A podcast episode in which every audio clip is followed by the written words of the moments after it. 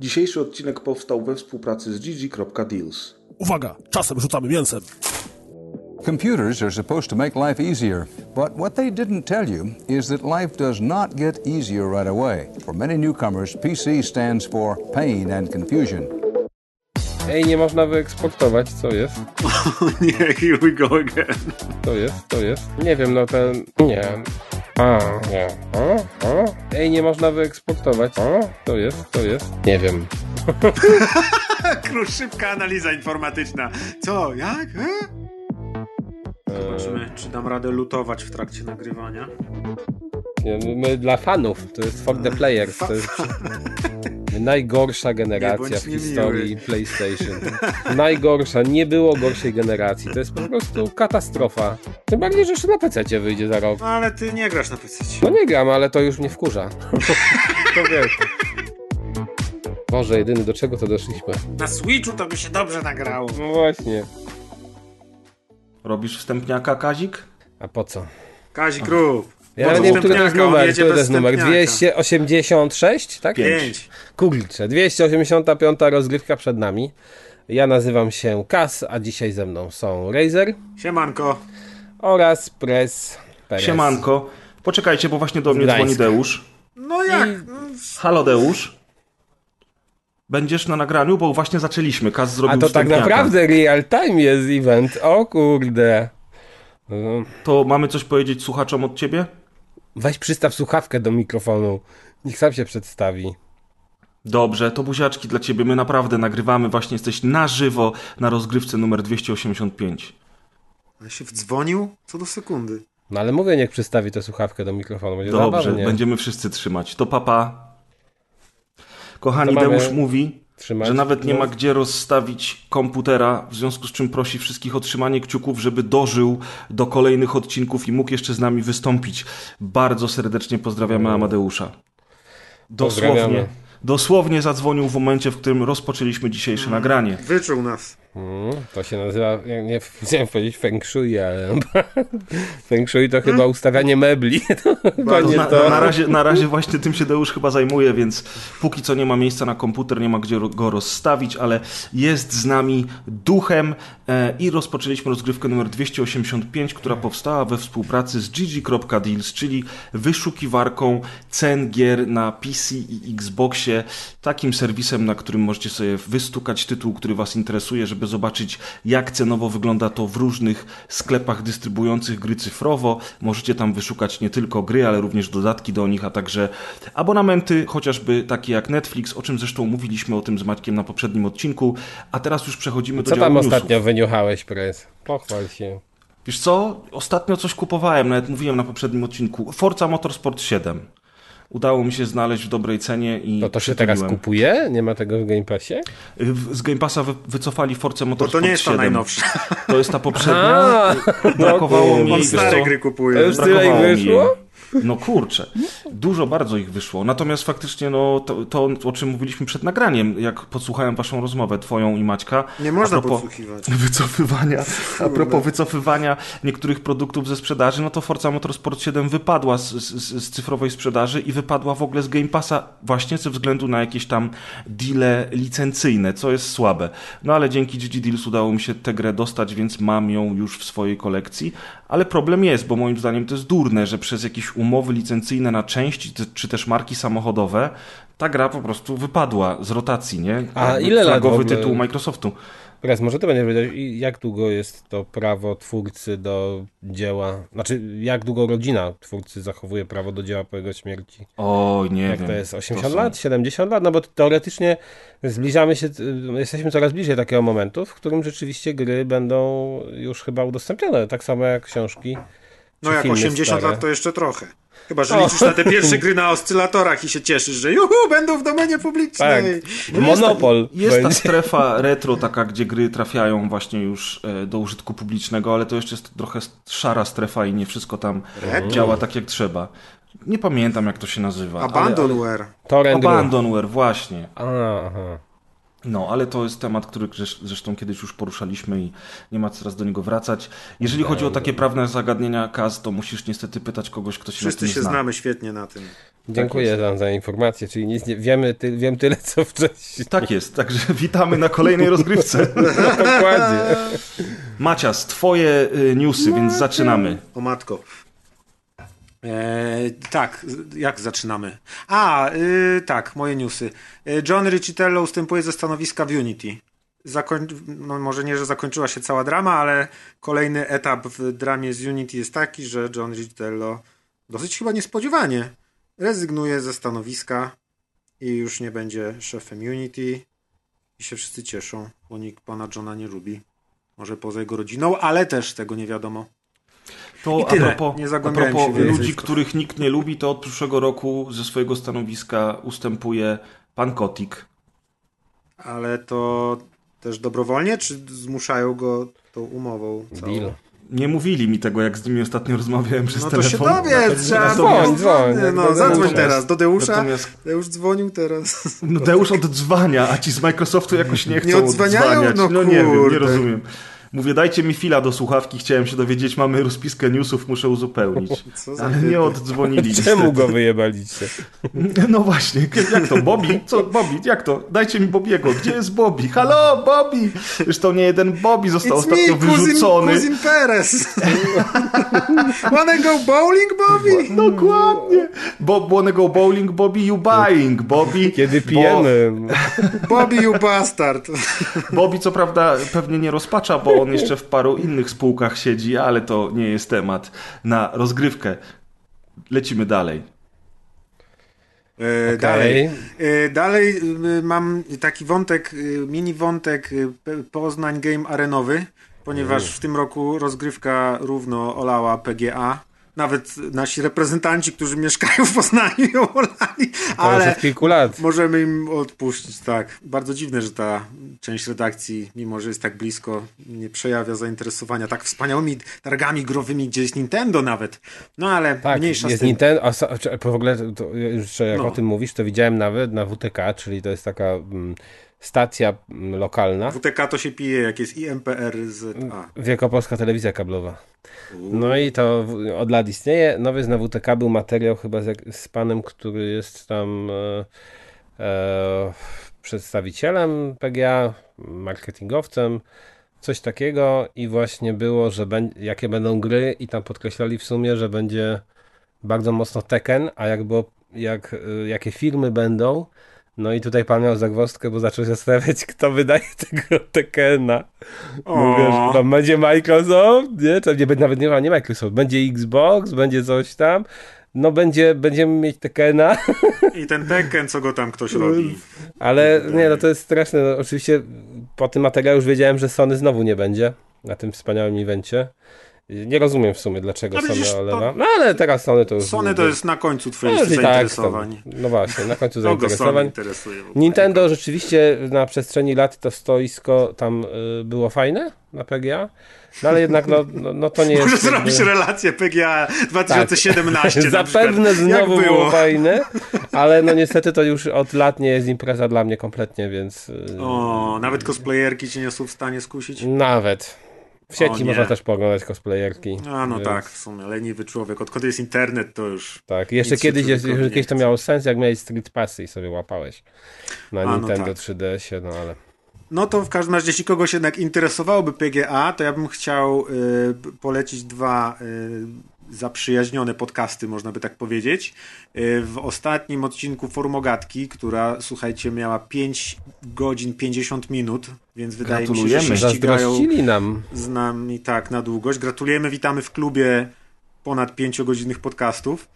Yy, więc tam chłopaki opowiadali o tym, co się działo na PGA, ponieważ na PGA Sir Mike wystawiał swoją grę, którą robi. I Gra nazywa się Bernard przez B-E-A, jak Bear, bo jest o misiu. I to jest też fajna relacja, bo właśnie można się z nim dowiedzieć o tym, jak wyglądają takie targi z perspektywy dewelopera, który się na nich wystawia co jest całkiem nieoczywiste i można się dowiedzieć różnych problemów i przede wszystkim stresów, y, z jakimi się wiąże takie wystawianie gry. Jestem pewien, że Sir Mike teraz ma więcej siwych włosów niż miał jeszcze miesiąc temu. To na pewno. A druga relacja widziałem, że nasza kolejna y, y, zaprzyjaźniona ekipa z podcastu M Kwadrat też była na PGA I oni mają swój podcast, wypuszczają między innymi na YouTubie, gdzie jest okraszony też zdjęciami z tej imprezy, więc też jest bardzo fajna relacja. Dodatkowo gościnnie u nich wystąpił yy, stary gracz, którego też pewnie nasi słuchacze znają. I Pozdrawiamy Aperola. Tak jest. I Kaduk z kanału Kadukowo YouTube'owego, więc taką łączoną relację sobie zrobili. Jeszcze jej nie oglądałem, ale tak przejrzałem, jest fajna, bo mają te zdjęcia, opowiadają, jest cały odcinek poświęcony PGA, więc jeśli ktoś by chciał czegoś posłuchać yy, o PGA na rozgrywce, to zapraszamy do formogatki i do M kwadrata najnowszych. Dokładnie. Polecamy, bardzo serdecznie pozdrawiamy naszą konkurencję oraz serdecznych kolegów którzy również nagrywają o grach i nie tylko, warto ich posłuchać. Pamiętajcie, nie tylko rozgrywka, ale rozgrywka, jak wiadomo, na zawsze od zawsze. Pierwsza. W tym samym składzie. I w tym samym składzie, co zresztą mogliście dzisiaj usłyszeć. Praktycznie wszyscy czterej jesteśmy dzisiaj na nagraniu. Okej, okay, słuchajcie, y, taka krótka historia o nowej grze mm, studia Hairbrained Schemes, które ja lubię, ponieważ oni stworzyli całą trylogię RPGów Shadowrun, tych izometrycznych z walką turową i stworzyli również... Nie znam no nie dziwi mnie to. Natomiast y, natomiast y, stworzyli oni również czasami to, to, jest, to, to jest tak, jak wiesz co, to jest jak taki... Piękny wtręt i piękna riposta. Idealną, spontaniczną konwersację. A ja nie mówię, że nie. To jest czasami to jest jak, jak te gry takie, wiesz, w których na komórce biegniesz do przodu i no, musisz no. zbierać monetki i przeskakiwać przeszkody, nie? Tak. To Kas czasami jak taką przeszkodę rzuci to człowiek przeskoczy i biegnie dalej, czasami po prostu się wypierdoli i Mi się to skojarzyło z taką perfekcyjną wymianą ping-pongową, czyli po prostu jeden drugiemu pyk, pyk, pyk, pyk, pięknie. Jak te gry się nazywają? Coś tam Runner. Endless Runner? Runner? Endless, A, Runner. Runner. Dokładnie, dokładnie. No w każdym razie słuchajcie. I ten sam poziom, tak? Komplikowanie. Handbrain Schemes, twórcy Shadowrunów, ale również y, gry na podstawie Battletecha ostatnio y, pod, y, że tak powiem, banerem Paradoksu wydało grę, która nazywa się The Lamplighters League i ona na premierę od razu pojawiła się w Game Passie i przeszła zupełnie bez echa, a tydzień po premierze e, Paradox oznajmił, że gra, która kosztowała 22 miliony dolarów nie sprzedała się w ogóle, mm, spotkała się z kompletną porażką, Paradox jest niezadowolony i już teraz ogłosili, że ich drogi z Herbreńskim się rozchodzą, E, a wiele e, osób zostało już w ogóle zwolnionych, nie tylko w Paradoksie, ale chyba też w Hermbrain, więc no smutna historia, tym bardziej, że gra została wydana w najgorętszym okresie roku, podczas jednego z najlepszych roków growych od kilku dobrych lat. Nie miała w zasadzie żadnego marketingu no to jak i oni są zdziwieni. No właśnie. Tym bardziej, że ostatnio tych gier turowych, taktycznych gier turowych jest sporo i chociażby niedawno triumfy święcił całkiem niezłe Jack the Lions 3, więc może ludzie byli już odpowiednio nasyceni tego typu grami, a może po prostu e, e, nie podszedł im klimat, cholera wie, tego się pewnie dowiemy za jakiś czas. Natomiast historia jest o tyle smutna, że Hairbrained Schemes robi całkiem dobre gry i szkoda, że ta nie sprzedała się wcale. Natomiast. No ja próbowałem no, grać w Shadowruny i strasznie dużo czytania było i odpadło. No tak, no i to było piękne, one były świetnie napisane. One były naprawdę dobrze napisane. Do tego miały taką e, walkę taktyczną, ale niezbyt skomplikowaną, co po prostu pozwalało się dobrze z grą bawić. Z kolei ten... W tym wypadku czytanie to jest zaleta, tak? Jak jest dużo czytania, jak Maciek mówi. Tak, oczywiście. Dla kogo to zaleta, jest dobrze napisane. Zaleta, no. Wiesz, to jest mhm. po prostu bardzo dobrze napisane. Tez no. lubi czytać po prostu, no, on czyta książki. Intelektualista, wiesz. Zasrany. Cię chwali, że umie czytać. Wielka mi rzecz. O, o, fajne, fajne teksty, fajne teksty. O. Tak ze słownikiem tam jedzie. Po, Polsko-polskim. O, o, o, o, open. Open. Otwórz. E, enter. A. I teraz jaka jest różnica między Open a Enter? No, w każdym razie słuchajcie, jeżeli chodzi o rzeczy z kolei, które się dobrze sprzedały, a nawet bardzo dobrze, to Minecraft właśnie ogłosił, że sprzedał 300 milionów kopii. Muszę sprawdzić, kiedy Minecraft, kiedy Minecraft wyszedł. Kiedy była pierwsza Ja, po, ja postuluję, żeby usunąć z tych wszystkich list najlepiej sprzedająca się gra, bo nie wiem, to trochę potwarz jest, jak sobie oglądasz te listy i tam na szczycie jest Minecraft. Koło 2009-10 tu widzę chyba. Alfa No. Minecrafta wyszła. No to w 13 lat, jak się ciągle sprzedaje, to ciężko, żeby się najlepiej nie sprzedawał. No tak, ale ile tytułów się tak dobrze sprzedaje przez kilkanaście lat od premiery, żeby zarobić GTA kilkaset milionów, czy sprzedać kilkaset milionów? No tak, GTA oczywiście. Okej, no ale to jest taki news, słuchajcie, na pewno wiele osób zainteresuje, bo jest to jedna z ważniejszych gier ostatniej dekady, a jak słuchać nawet Raz. i ostatnich, od, ostatnich 13 lat. Jedna z ulubionych gier Kaza, jak wszyscy wiemy. Jak Kwintesencja, słyszeliście- że psucia w branży. A naprawdę, to dużo mody, dużo mody na obecne gry pochodzi z Minecrafta, więc... Wiele Ale to mód- dobrze, czy, czy źle? Nie no, źle, Tragicznie. no przecież... No. A czemu tragicznie? Co, co ten No, Minecraft ci zrobił? to, no. Ale pokaż, gdzie cię dotknął, pokaż wujkowi Grzesiowi. No, gdzieś głęboko. No właśnie, słyszymy, słyszymy, że ten paluszek się troszkę Piecze do dzisiaj. omsknął. Od 2010 boli do dzisiaj. No nic, w każdym razie to taki news, a Maciek grał w demo Robocopa i jest super, tak? Oj, demo Robocopa jest takie super, że aż w pewnym momencie musiałem przestać grać, bo zobaczyłem, że premiera już jest na dniach 2 listopada, za niecałe dwa tygodnie i postanowiłem nie grać dłużej w to demo, które jest całkiem obszerne, żeby się za bardzo nie nasycić, tylko pozostać głodnym, ponieważ no ta gra jest super.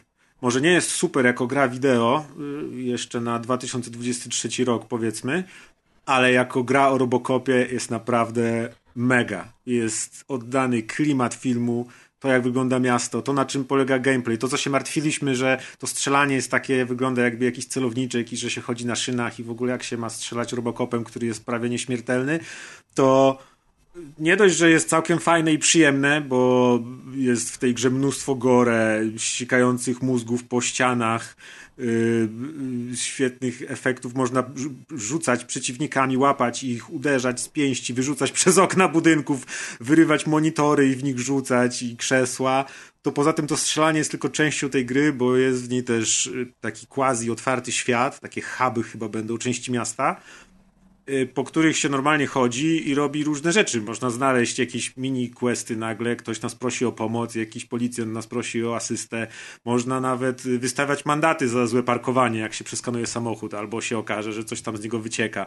To się wystawia mandaty czy coś. I jest to taka gra taki symulator filmu Robocop, który nie tylko polega na takich liniowych y, y, etapach strzelanych, chociaż takie też są i są całkiem fajne, ale też na takim właśnie chodzeniu, gdzie zwiedzamy komisariat i ten komisariat w filmie jest cały odtworzony i to jest tak niesamowicie Ale czekaj, zrobione. czekaj, powiedz mi, on jest w ogóle wierny w fabule pierwszego filmu, czy jak to jest? Nie wiem, jak on się fabularnie układa, ale jest tak jakby w czasie pierwszego, po- pierwszym tam filmie powiedzmy, nie? Aha, y, czyli to jest po pierwszym filmie. Tak. Znaczy No po, nie wiem czy po, czy, czy no po, no bo już mamy Robocopa, jest ta jego y, partnerka. Y, Ta te dwójka po- to tak w sumie była, nie? Postacie są tam odtworzone, ten z twarzy się tam poznaje, tam komisarza policji czy coś, więc no jest naprawdę mega. Jestem A bardzo humor jest? W zaskoczony. sensie te, te takie filmiki Tak, tak, wszystko, coś? wszystko jest po prostu No właśnie, taką kurczę- robotę. Od, od, myślę, że to nawet będzie lepsza, może nie gameplayowo, chociaż może i gameplayowo, że to będzie jednak lepsza nawet y, gra niż ten Terminator, który zrobili. Ten Terminator był fajny, wierny, wierny filmowi, ale jakby on przedstawiał jakąś taką trochę jakby ścieżkę fabularną, alternatywną, w taką wydarzenie, brałeś udział w wydarzeniach, które się toczyły obok głównej fabuły Terminatora, powiedzmy. A tutaj jesteś Robocopem i bierzesz udział w głównych wydarzeniach i po prostu to jest mega, no. Oddanie tego klimatu i tego wszystkiego jest super niesamowite. A to demo tak jest skonstruowane, że ty mówisz, że musiałeś sobie je wyłączyć, ono jest jakoś Ono jest ograniczone podobno długie Ono jest, ono jest długie. To demo w ogóle waży z 40 giga. Ale to jest jakby początek gry? Czy... Ym, nie wiem, czy to jest sam początek, yy, ale raczej, raczej tak.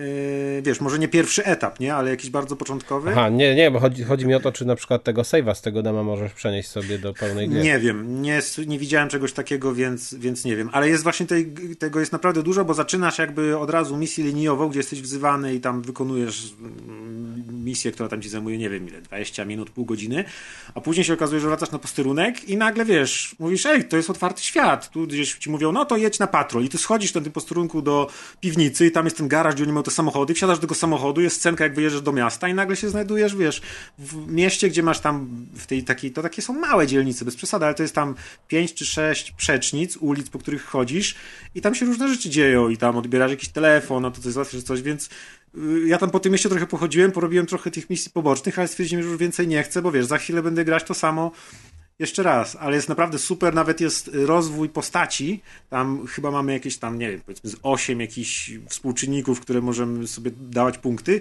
i one są naprawdę fajne.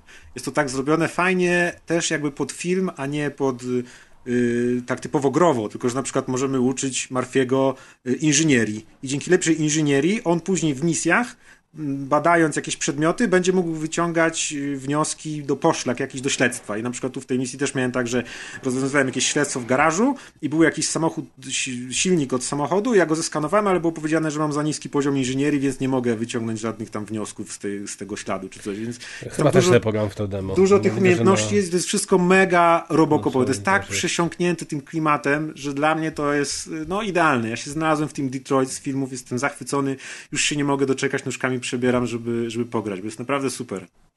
Zapowiada się super. No, brzmi naprawdę, naprawdę dobrze. Które w ogóle nie było Detroit, nie? Tak z ciekawości w tych filmach. A, a gdzie kręcili? Oklahoma City? Gdzieś tak? kompletnie, no. Tak, tak, tak. Czytałem o tym właśnie, że chyba nie mieli dużych budynków, jeszcze były problemy jakieś inne z Detroit i, i zdecydowali się na kręcenie w innej lokalizacji. Natomiast, y, no, jak to opowiadasz, to spojrzałem i to demo chyba też jest na konsolach, przynajmniej to z jednego opisu wnioskuję, że jest. Więc sobie też sprawdzę. No, to, to polecam. I jeszcze cena widzę też, że jest okazyjna, bo nie jest w pełnej cenie. Ta gra. Po ile? Po ile jest? No, widzę, że tutaj na, na, na łowce gier. O, na GG Deals. O, no ale to w sumie podobnie. To jest już za 180, chociaż nie wiem, czy to jest PC-ty. PC-ty. Ale już można to kupić za 180 na premierę, więc. No, w każdym razie nie, nie 3,5 stówy. No chyba, że na konsoli jest za 3,5 stówy. Chyba, że tak na PlayStation 5. Nie, ale to nie będzie na pewno full price na konsolach. To, to 50 zł więcej powinien że jeżeli, zawsze jeżeli na PC, jeżeli na PC jest taka cena, na przykład na move.pl znalazłem na GG Dealsach, że jest za 176 zł, na Fanaticalu za 177 zł. To są normalne, oficjalne sklepy dystrybucyjne, więc zakładam, że e, taki full price e, cenowy na. Znaczy, to właśnie nie będzie full price cenowy również na konsolach, no ale to możecie sobie sami sprawdzić. Teraz to aż jestem normalnie ciekawy, za co Tajon się następne weźmie. Zrobili Rambo, no dobra, nie był najlepszy, ale później Terminator, teraz Robocop. Kickboxera. O, albo Konana. Wszystko przed albo nami. Konana, o też. Nie, myślę, nie, że będą się trzymać FPS-ów jednak jakiś. Conan z pierwszej perspektywy. Kickboxer z pierwszej osoby to by było ciekawe w sumie. Nie grałeś w Duke'a Nukema jak kopał z buta? Puf, były, puf. były takie no. gry, teraz sobie nie przypomnę, ale kojarzę z mojego życia z dwie gry co najmniej, gdzie były takie sportów walki z pierwszej osoby. Jedna była FMV trochę, a druga była jakaś taka... Punch Out na Nintendo. A, no i Punch Out z automatów, okej, okay, dobra, bokserski, fakt. No, czyli da kochani, radę. Da radę. Słuchacze, kochani, piszcie nam w komentarzach, jaką kolejną markę chcielibyście zobaczyć od Tejonu. Mówimy o latach 80. i 90. oczywiście, czyli o, o tytułach dla starych no ludzi. Właśnie, jakieś filmy akcji. Może by zrobili szklaną Szkla... No Predator już były różne gry, ale szklana no, ale pułapka multi, na przykład wiesz. jakby zrobili. No, chociaż też była. Albo. Ale to by musieli też szklaną pułapkę, co po moście zjeżdżał, jak po zjeżdżalni. No, nawet na Saturna jest Die Hard Arcade. No pewnie, że jest. Albo zabójcza broń w kooperacji dwuosobowej. Ej, zabójcza broń, to by było. O, no, to jest, no. to jest to, to jest, no. I misja, w której jeden mam... z graczy musi siedzieć na kiblu, a drugi rozbraja bombę. No przecież... I w wiarze to... 10 na 10! I jeszcze za każdym razem każda opcja dialogowa byłaby too old for this shit. I'm too old for this O tak, o to było wspaniałe. Tejon, sprzedajemy wam za darmo ten pomysł. To jest kolejny hicior gwarantowany. Ale w ogóle to przez zabójcza broń mam nakręcić piątą część. Przecież nawet Mel Gibson stwierdził, że to Boże. zrobi, Na wózkach inwalidzkich będą jeździć. I'm too old for that shit! No dobra, Wtedy powinien gdzieś tu Young dać na przykład na beki. Trzymamy kciuki za sukces Robocopa i czekamy na kolejne gry. Tymczasem e, niedługo pojawi się Alan Wake 2 i taka ciekawostka na koniec działu newsów. E, Alan Wake 1 dostał recap e, w formie 20-minutowej misji w Fortnite, Kaz. Czyli jeżeli nie chcecie przechodzić jeszcze raz jedynki, a chcecie sobie przypomnieć fabułę gry, Miodzio to możecie w to zagrać. To ja nawet o tym słyszałem. Kas, pamiętasz jak mówiłeś, że. Minecraft najgorsze co jest? A tu zobacz, a tu zobacz. A przychodzi Fortnite cały Fortnite biało. jeszcze grafikę jako taką, O! a nie piksele. Jaki grafik Trzeba to gdzieś zapisać w pamiętniku. Kaz, Kaz kurde. pochwalił Fortnite'a. Za grafikę. No dobra, słuchajcie. A jeżeli, Zacząć no to na pewno. Zgadzamy. Nie widziałeś To na Minecrafta z ray tracingiem jeszcze. A jeżeli chodzi o chwalenie. Jeżeli chodzi o chwalenie, czy też y, podziękowania, to dziękujemy oczywiście naszym patronom, w tym Antkowi, Kaskowi, Wojciechowi, Adamowi i Celestynowi. Pamiętajcie, patronite.pl rozgrywka. Możecie rzucić nam tam nawet 6 ziko i zostać naszymi mecenasami sztuki, a dzięki temu dołączyć do specjalnego kanału na Discordzie, na którym spotykamy się od czasu do czasu, żeby wysy- wysyłać sobie nasze nagie fotki. To prawda. Co? Co kto to powiedział? Preza najlepsze. Jak pa... To wszyscy tak, to już cały Discord wie, jakie nagie fotki, dokładnie. Otóż to, moi drodzy. No i słuchajcie, no i tym oto sposobem zamykamy dział newsów i przechodzimy do jakże obszernego działu growego. Mięsnie będzie. Będzie bardzo mięsnie. Dlatego Deusz nie przyszedł. A Jest. Muszę popić. No jarmusz, no love. Słuchajcie, pierwsza gra odcinka y, i w zasadzie jedyna pełnoprawna wersja, która swoją premierę ma dla nas jutro. Jeżeli słuchacie tego odcinka w dniu premiery odcinka, to wczoraj, y, a mianowicie Hot Wheels Unleashed 2 Turbocharged. Uwielbiam wszystkie te tytuły, które są za długie i zbyt skomplikowane, żeby je zapamiętać, w związku z czym Hot Wheels Unleashed 2 Turbocharged. A dla Polaka że- jaka fajna, jaki fajny tytuł gry, nie? Jak nie, jak nie zna angielskiego idzie do sklepu. Gorące kółka. Natomiast wszyscy wiedzą, czym są Hot Wheelsy, bo, bo one przecież No, y, są na tak. rynku od lat Ta marka już 80. jest tak duża, że... Tak, tak. To trochę jak Barbie, nie? Ale No i właśnie tej, taka ciekawostka mała odnośnie No. takich rzeczy, bo ostatnio gdzieś, aha, widzieliśmy jakiś film z Paulą, y, oglądaliśmy sobie jakiś stary film i były tam te figurki Action Man. Mhm. I tak mówię, przecież kurczę, dlaczego tego teraz w sklepach nie widzę? Przecież to było popularne strasznie dawniej. I tego w ogóle nie ma w Polsce jakoś już. Znaczy to istnieje dalej, ma ta firma, która produkuje i gdzieś tam... Wydaje mi się, że to istnieje dalej. W No. Wielkiej Brytanii można kupić, ale u nas ta moda minęła, czy dystrybutora nie ma i chyba tak nie kupisz w sklepie normalnie już tak. Dlaczego kupisz widziałem tak za normalnie? 400 Kto by miał to złotych. kupić i dlaczego? Nie ma seriali, nie No ma jak filmów. wiem, Masz no ale gry to- wideo za to i Minecrafta. Sprzedają się bryloczki z Minecraftem. No i podrobione ten. maskotki Segi No. albo Nintendo. Straszny czas. No ale to tylko tego... W ogóle, w ogóle ja tylko chciałem zauważyć, że to jest trzeci odcinek z rzędu, y, który jest sygnowany wyścigami. Mieliśmy już, y, mieliśmy już The Crew Motorfest, mieliśmy Forza Motorsport, a teraz mamy Hot Wheels Unleashed 2 Turbocharged. I od razu powiem, póki pamiętam, słuchajcie, bo często pytacie o, o nas, znaczy pytacie nas o to w komentarzach.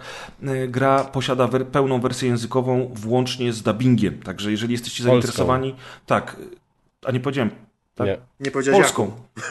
Tak, ale pełną wersję językową, kochani. Tak, oczywiście chodziło mi o polską wersję Nie zawsze, językową. bo w przypadku japońskich gier to, to czy jest w ogóle No audio? tak, to jest inna sprawa. Okej.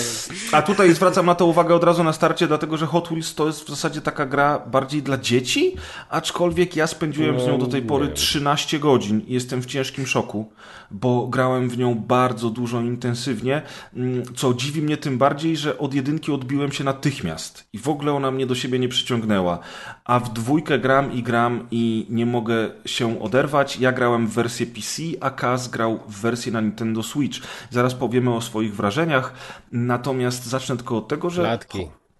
To tak, dlatego zaraz na pewno, dlatego chciałem, żebyś zobaczył to na, na Switchu, byłem Gubi ciekaw bardzo. klatki. Tyle. Wytrzymaj chociaż 10 Wytrzymaj sekund chwilkę, jeszcze. Kaz, no. Wytłumaczmy w ogóle, czym jest gra. No gra to są takie... O gubieniu typowo- klatek. to, są, to są typowe wyścigi malutkich samochodzików, bardzo To Fast zręcznościowe. and Furious też gubili, ale to safe'y. Dobra, jedziemy, pres, mów. Dzięki. Prez, mógłbyś nie przerywać, No naprawdę. właśnie, przepraszam, już nie będę.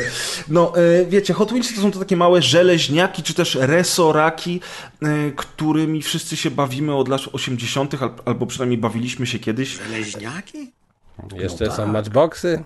No tak, jeszcze były matchboxy, tak jest. No i w każdym razie, słuchajcie, to są po prostu bardzo y, sympatyczne, kolorowe wyścigi malutkimi samochodzikami na takich plastikowych trasach, torach łączonych w pętle, zakręty, skocznie, co też jest zresztą domeną y, serii Hot Wheels, taką fizyczną w tych prawdziwych zabawkach, które można kupić w sklepach.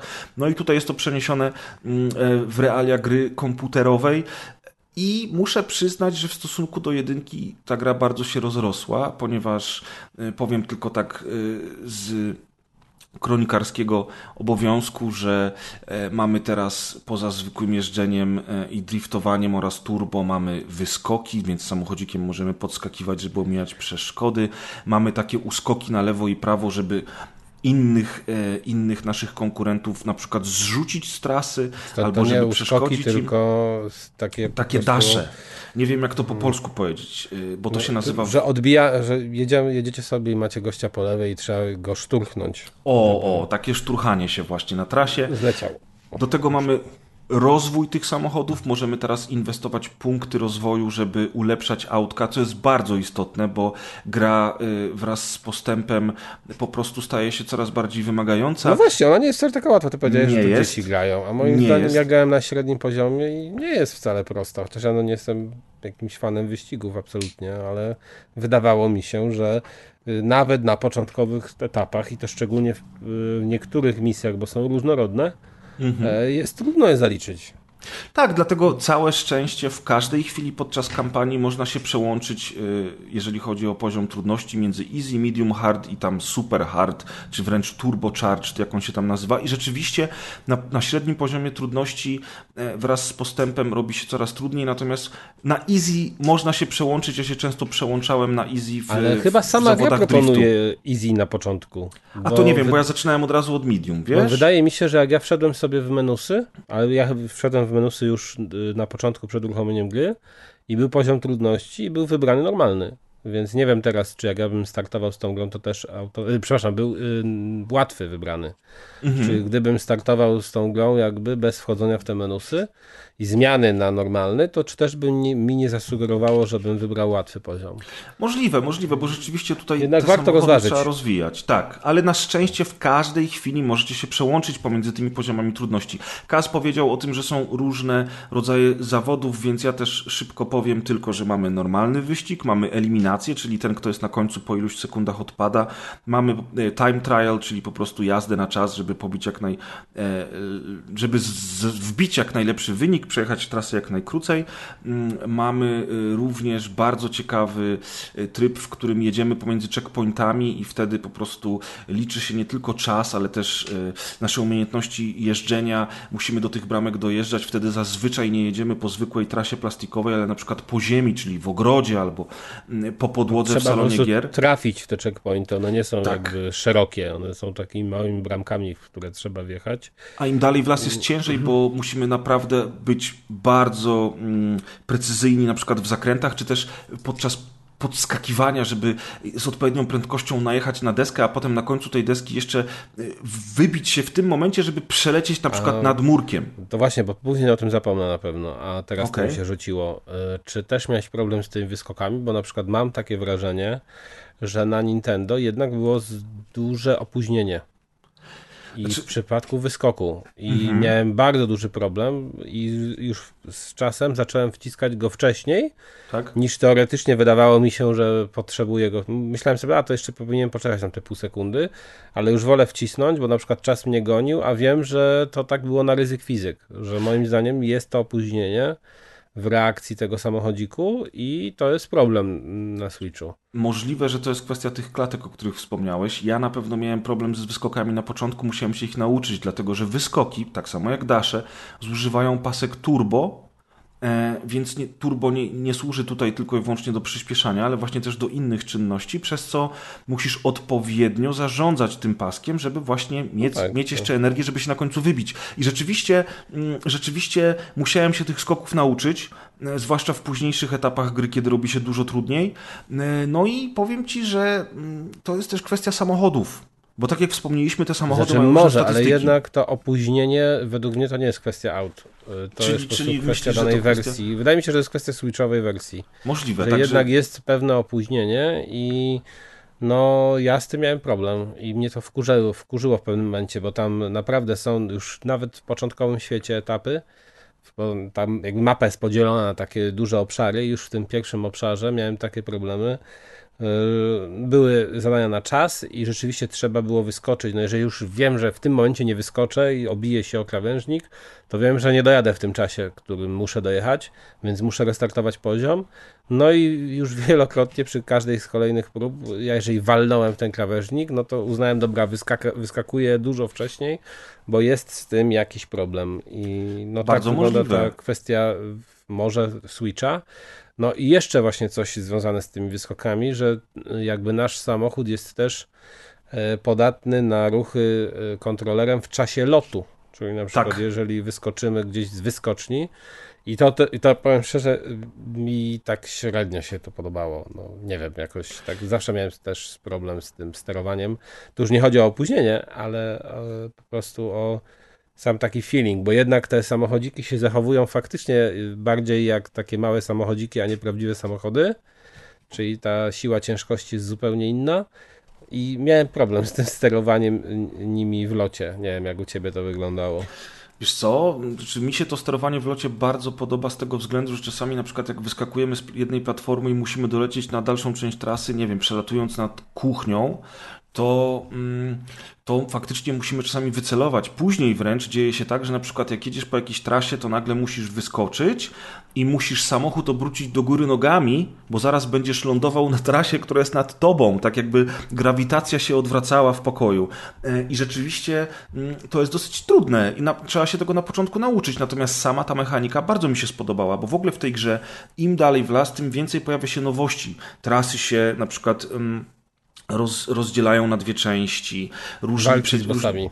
Walki z pojawiają. bossami są też, nie? Ale to za, jeszcze za chwilę do tego przejdziemy. Ale wiesz, na przykład są jakieś takie prze, prze, ta- tacy przeciwnicy na mapie, którzy na przykład będą za, za, z- zamykali jedną trasę, otwierali drugą, albo będą próbowali nas spowolnić. I A te tak, wszystkie jeszcze, mechaniki bo- się w tym przydają. Mhm. A powiedz mi jeszcze, bo właśnie ja mm, grałem zdecydowanie mniej niż ty.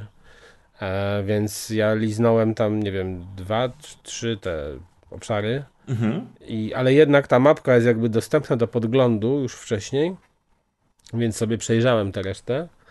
I tam praktycznie cały czas jakby są te same mm, obszary, Biomy. znaczy te same Mhm. trasy, tak, tylko może ze zmienionym układem. Znaczy, y, To po pewnym czasie czasami... nie męczy? Nie, bo nie, nie, bo to nie jest tak, bo jest pięć biomów i to jest akurat Znaczy, mam, y, tak, tak. wada tej gry, dlatego że mamy, mamy garaż, mamy kuchnię, Ogród. o ile dobrze pamiętam. Co?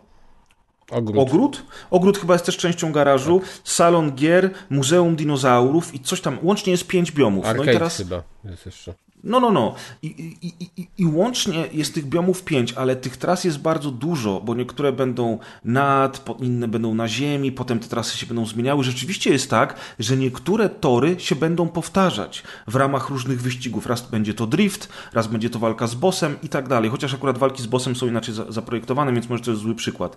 Natomiast, natomiast e, wiem o co ci chodzi. Na początku też miałem takie wrażenie, zwłaszcza jak po pierwszych 40 minutach gry dowiedziałem się, że przejechałem już wyścigi we wszystkich możliwych biomach i myślałem sobie, że to będzie bardzo ubogie. Na szczęście te trasy są różnorodne i im dalej w las jest ich coraz więcej, one się bardzo zmieniają i nawet po tych 13 godzinach gry ja cały czas y, na kolejnych wyścigach odkrywam nowe rzeczy na tych trasach, nowe rodzaje przeszkadzajek, właśnie te takie zmiany dziwne, że nagle jedziesz do góry nogami, coś tam, coś tam. I akurat tutaj y, wydaje mi się, że jest naprawdę różnorodnie. Ale musicie przyzwyczaić się do tego, że w tle zawsze to będzie Muzeum Dinozaurów, albo ten ogród, albo ten No tak, salon tak, gier, dokładnie. że tam to tło będzie jednak dosyć ubogie.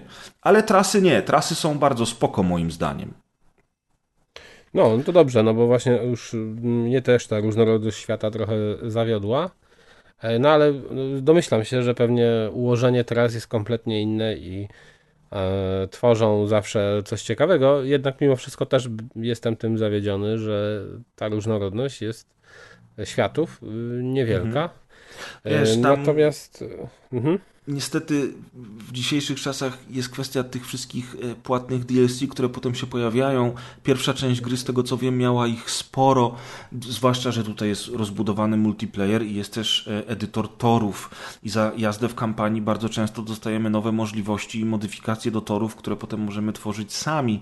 Zakładam więc, że później kolejne biomy, czy też modyfikacje teraz będą po prostu w płatnym DLC.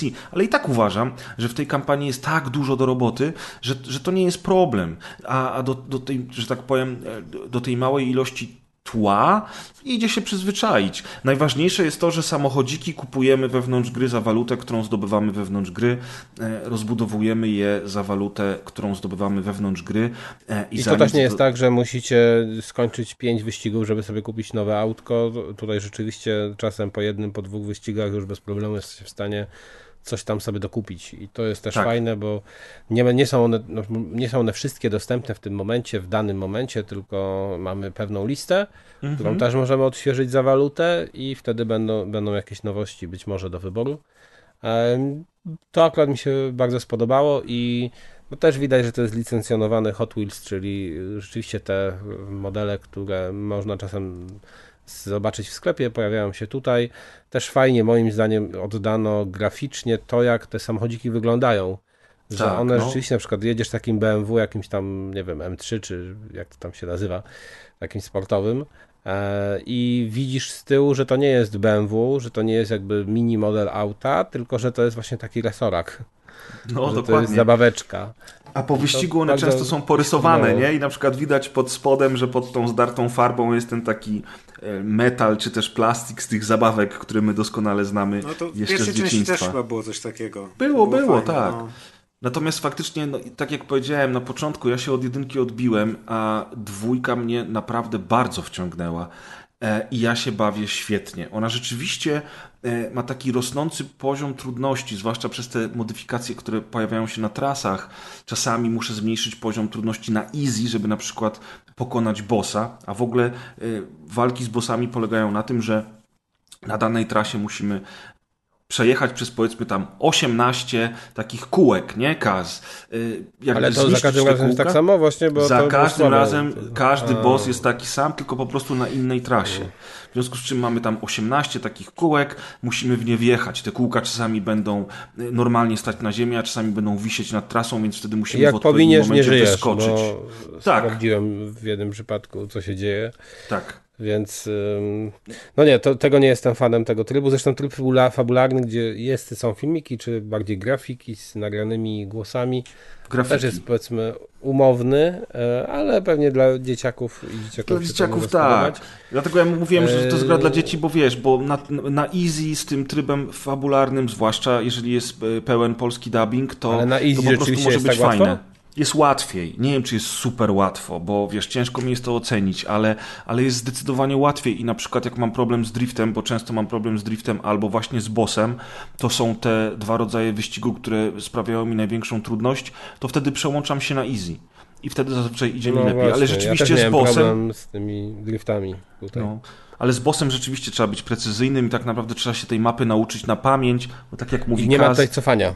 Nie tak, ma nie ma cofania czasu. Więc y, tutaj niestety ominiesz jeden punkcik, czy tam na trzecim okrążeniu gdzieś wylecisz, bo tu niestety jest też tak, że mamy bardzo dużo miejsc, w których można wylecieć. Z trasy, trasy tak. Jest co prawda przywrócenie to... na trasę, bo jest taki Jest, ale to jest y, w, większy, w dużej mierze, znaczy może nie w większości, ale w dużej części wyścigów, czy w dużej części konkurencji, to przy, jeżeli już musicie przywracać, to praktycznie możecie być pewni, że no przegraliście. Przegraliście, tak, na przykład Trzeba z bossem.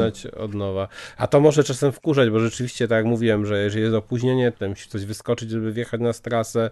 Tutaj przy tym locie niby sterujesz tym autem, ale powiedzmy, że przestrzelisz z tym sterowaniem w locie i on ci wyleci w inny punkt. No... Mm, ma ta gra też takie elementy, które dla wielu mogą się okazać frustrujące, przynajmniej na tym średnim poziomie trudności. E, no. że ona nie jest taka dla ludzi chyba, którzy, których wkurza wiele w grach. To nie jest tak, to, taka, taki samograj. trochę, tak, zdecydowanie tak to nie się, jest samograj. Nie, nie, nie. Tej gry trzeba tak się, nauczyć. dziwię, że to tak, że to jest y, też y, no, w 100% do dzieci, bo sądzę, że to dla takich dzieci cierpliwych. E, I ja na przykład, powiem szczerze, ja lubię na przykład y, właśnie karty, bo wydaje mi się, że bardzo ten model jazdy, znaczy, że model jazdy jest zbliżony bardziej do wyścigów go-kartów w różnych mhm. grach niż do wyścigów takich standardowych. I to, co ja zawsze lubię w grach, czyli bandy, tutaj są te bandy i e, to oczywiście są też otwarte przestrzenie, ale tych band jest dużo i jak łatwo się domyślić, najgorzej sobie radziłem wtedy, kiedy były otwarte przestrzenie. Mamy te różne typy wyścigów, więc trzeba zmieniać auta. To nie jest tak, że możecie korzystać praktycznie z tego samego auta cały czas, bo w niektórych wyścigach, gdzie się liczy drift, na przykład na trawie, nie ma szans jakimś coupé wyjechać, bo po prostu on się nie będzie stabilnie trzymał podłoża i będziecie cały czas bączki kręcić. No i dla mnie, mi osobiście nie podszedł do końca ten model driftu. E, nie wiem dlaczego, nie mogę sobie z nim tak odpowiednio poradzić. Wiem, że jest niby, znaczy jest to wszystko w przemyśleniu, w pomyśl, pomyśleniu dobrze zrobione, że mamy na przykład, musicie odpowiednio wjechać w zakręt i kiedy już wyjeżdżacie, dajecie speeda, bo tu bardzo często trzeba używać e, boosta i właśnie boosta ładujemy przez drifty, ale jednak no, na przykład wlecenie na bandę bardzo mocno z tego driftu wytrąca w zasadzie go kończy. E, to odbicie jest bardzo kosztowne, mhm. bo zaraz cię przeciwnicy doganiają. E, no i ja nie mogłem tego do końca wyczuć. To znaczy, mam zakręt i często nie miałem pewności, czy w odpowiednim momencie zaczynam drift, czy jednak nie. I też mają właśnie tutaj znaczenie auta, bo jeżeli sobie weźmiecie Monster Trucka, a weźmiecie kupę, no niby to zabawkowe auta, ale jednak kompletnie inaczej się driftuje. Że tak, ja wiem o co ci chodzi. Ma, każde auto ma to troszeczkę inaczej skonstruowane. I dlatego trzeba sobie Jeżeli... dobrać takie auto, które nam będzie pasowało też, nie? I wtedy ewentualnie je sobie modyfikować, bo bez tego to będzie wielki problem. Bo jeżeli mówię, na przykład ja powiedzmy sterowałem jakimś autem i nagle był wyścig w ogrodzie i musiałem dużo driftować i już to auto kompletnie się do tego nie nadawało, to wziąłem inne i tym innym już ono się nadaje do tego typu wyścigów, ale jednak ten drift zupełnie inaczej chodzi. I no, ja miałem problem z tym yy, po prostu z wyczuciem driftu. No, więc z tym konkretnym wiem, czy... modelem jazdy, nie? Bo ja mam taki problem, czy to jest po prostu, czy, czy więcej będzie takich ludzi jak ja? Na pewno, na pewno tutaj trzeba dobierać sobie samochodziki jakieś... pod, pod ten model jazdy i pod nasze własne, że tak powiem, dopasowanie, w, pod sposób w jaki gramy. Ja pamiętam, że miałem bardzo duży problem z tego typu rozgrywką driftową w Crash Racing Nitro Fueled, czy jak to tam się nazywało. I Crash, że nigdy... po prostu Crashu. Crash Racing, to jakoś tak to się nazywa. No, ale znaczy Crash w ogóle też jest trudny jeżeli chodzi o, moim zdaniem, jest tam trudny. Był, dla mnie też był bardzo ale... trudny. Ja tam się nigdy nie nauczyłem tego driftów, żeby, żeby No to widzisz, to dla mnie żadnego jechać. problemu, dla, dla mnie żadnego problemu nie stanowił drift w Crashu. A tutaj, a tutaj, a tutaj, a tutaj ja mam wrażenie, że ja jeżdżę od bandy do bandy. No kumam. Y, wiesz, no i... pamiętajcie, dla Ciebie porada i dla naszych słuchaczy, najlepsze na początek są samochody zbalansowane, bo mamy różne kategorie tych samochodów. Mamy właśnie samochody Rocket, które bardzo szybko jadą na prostej, mamy zbalansowane, które mają wszystko dobre, mamy samochody off-road, mamy samochody do driftu i tak dalej. Ale są później takie wyścigi, które nam sugerują, że na tej trasie najlepiej będzie jechać driftowym samochodem. Nie musimy tego ale robić. Nie wszystkie, ale nie wszystkie tak mają. Nie tak wszystkie jest. trasy to mają, bo pamiętasz, że myśmy to sprawdzali i rzeczywiście później sprawdziłem sobie inne trasy niż akurat ta, którą ci pokazałem na zdjęciu, że tu nie ma mhm. tego, tej podpowiedzi i na wielu innych były. A tak, a wiesz co jest ciekawe? W tym wypadku na początku w ogóle nie ma podpowiedzi, potem niektóre trasy są z podpowiedziami, który rodzaj samochodów najlepszy, który nie, a potem Ale to jest są też takie trasy... Wyczucia, bo ta gra nie tłumaczy tego. Ja bym tego w życiu nie wpadł na to, że gdzieś ma tu Ja czasami na przykład, ja czasami na przykład na, na trasach z samochodami, które, znaczy trasa sugeruje, że najlepszy będzie drifter, to ja jechałem balans, z zbalansowanym samochodem i szło mi dużo lepiej. Ale później, mój drogi, są jeszcze takie trasy, na których musisz jechać na przykład samochodem heavy duty i koniec, bo wyścig tego od ciebie wymaga i wtedy na przykład musisz wybierać mhm. tylko z tych samochodów. Więc naprawdę Czyli nie możesz sobie jednego modyfikować. Nie, jed, jeden, jeden samochód w kółko to bez sensu. Na szczęście tutaj bardzo szybko y, łapie się te, tą walutę na samochodziki i te punkty na modyfikację aut, więc jeżeli będziecie w tę kampanię grali, to nie powinno wam brakować ani punktów, ani waluty, więc możecie sobie Ale tam... to, o właśnie, jest jeszcze jedna kwestia, która jest ważna. Mhm. Bo w wielu wyścigach jest tak, że możesz na przykład zająć, nie wiem, czwarte miejsce, powiedzmy, ale dalej otwierają ci się nowe wyścigi. Tak, Tutaj tak, musisz spełnić to założenie, które jest przed wyścigiem. Jeżeli tego nie zrobisz, to, do kolejne, to po prostu kolejny wyścig będzie dalej zablokowany. Tak, czasami to się, Tutaj czasami na tej tak mapie działa. kampanii to się tak na przykład też są, rozjeżdża, no. są rozwidlenia i, i wtedy możemy spróbować innych wyścigów, ale rzeczywiście czasami możemy stanąć po prostu przed bramką i dopóki tego wyścigu nie przejedziemy, to nie pójdziemy dalej, ale y, raz, że możemy sobie y, ten poziom trudności zmniejszyć i wtedy te wymagania też się zmniejszają, ale dwa, że pamiętaj Kas o tym, że każdy wyścig ma dwa rodzaje wymagania. To znaczy, jakbyś, nie wiem, miał gorszy i lepszy wynik. Na przykład, że musisz ukończyć wyścig w minutę i 38 sekund, ale jeżeli ukończysz wyścig w minutę i 50 sekund, to to będzie gorszy wyścig, gorsza punktacja dla ciebie, natomiast nadal to będzie zaliczone. Tak samo jest z wyścigami po prostu na okrążenia z innymi samochodami. To znaczy, Ale to jest to samo wyzwanie, w sensie to jest po prostu. To jest ten sam wyścig, na tak. zasadzie medalu. No, no, no, Natomiast, tylko tu są jakby no, dwa musisz medale. zaliczyć ten, to minimum, którego od ciebie wymagają, a czasami Tak. rzeczywiście to minimum na średnim poziomie to wcale nie jest takie łatwe, bo tak jak Mhm. mówiłem, na przykład są. Dla mnie chyba największy problem stanowiły te e, na czas i bramki. Bramki i na czas. Bramki, dlatego że bardzo często mi się zdarzało omijać te bramki. Musiałem na przykład zaczynać nowy, od nowa. Mhm. Wiedziałem, że ominę jedną i już mogę kończyć. Jechałem dwie minuty, ale nie ma znaczenia. E, A drugie to na czas, bo tam też rzeczywiście były takie sytuacje, że a to źle wyskoczysz, a to musisz się nauczyć na pamięć niektórych tras, bo czasem tam strzałka wskazuje, gdzie jest kolejny punkt, do którego musisz dojechać, Mhm. ale ona się dopiero pojawia wtedy, kiedy ty przejedziesz przez ten poprzedni punkt. Tak jest. Więc I czasami nagle się tak okazuje, że teraz musisz że... zrobić 180 stopni. Tak, nie? teraz drifta musisz robić, czyli zaliczenie tego na pierwsze podejście jest prawie niemożliwe. Tak, tak, bardzo nie często tej trasy trzeba się uczyć. Gdzie jest y, kolejna bramka. Mm, I to też y, po prostu musisz się uczyć na pamięć. Zresztą w ogóle nie wiem, czy jest opcja jakaś, nie znalazłem takiej opcji, na lepsze ustawienie mapki tej w dolnym rogu. Ona tak lipnie pokazuje, że ja czasami rzeczywiście nie, nie mam świadomości, na przykład, czy za mną coś jest, bo jestem pierwszy, czy, czy nie ma, a tutaj się okazuje, że wiesz, na tej mapce ona tylko pokazuje bardzo wąską przestrzeń, Mhm. więc y, ledwo się odbije od bandy, a nagle mnie pięciu już y, wyprzedza. Czy powiem I ci nie szczerze, miałem że takiej świadomości, zapomniałem w ogóle, że tam ta mapka jest, bo ja na nią, na nią nigdy nie patrzę. Nie patrzę na tą mapkę, no bo tak, teraz bo ona nie mi uświadomiłeś, jakby- że rzeczywiście jest minimapa. Bo to nie ma za bardzo sensu, Hmm. że ona tak troszeczkę jest źle skonstruowana. Nie wiem, ale nie widziałem żadnego przełącznika, gdzie bym mógł na przykład większy wymiar toru zobaczyć na tej mapce. To też by się bardzo przydało. y, No chociażby, żeby ocenić na przykład, y, czy w tym momencie driftujesz, czy nie, bez nauki na pamięć tego toru. Mhm.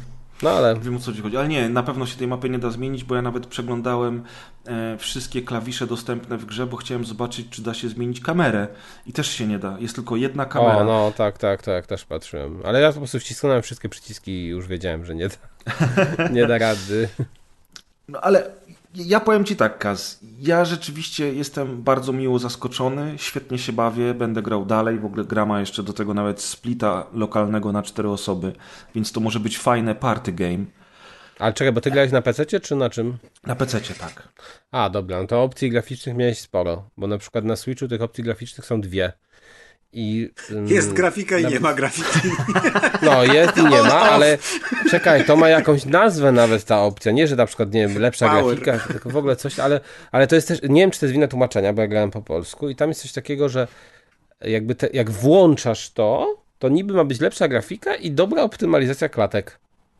A jak wyłączasz, to po prostu wyłączony ten tryb, no to już sam w końcu Jest zgubiałem. gorsza grafika i gorsze to jest, klatki. to, to, to jest właśnie, nie, jak to jest działa. tryb Nintendo No. albo tryb Nintendo. Ale jednak, ale jednak przy tym włączeniu te, ten klatkarz e, częściej chrupie i e, rzeczywiście są takie momenty, gdzie to bardzo może przeszkadzać. Powiedzmy, że tak 80% gry działa ok, ale niestety są momenty, a to jest gra właśnie taka kompetytywna, więc to może być problem. Nie grałem w ogóle, na, nie wiem czy jest split screen, chyba jest, ale nie grałem, czy też nie grałem online.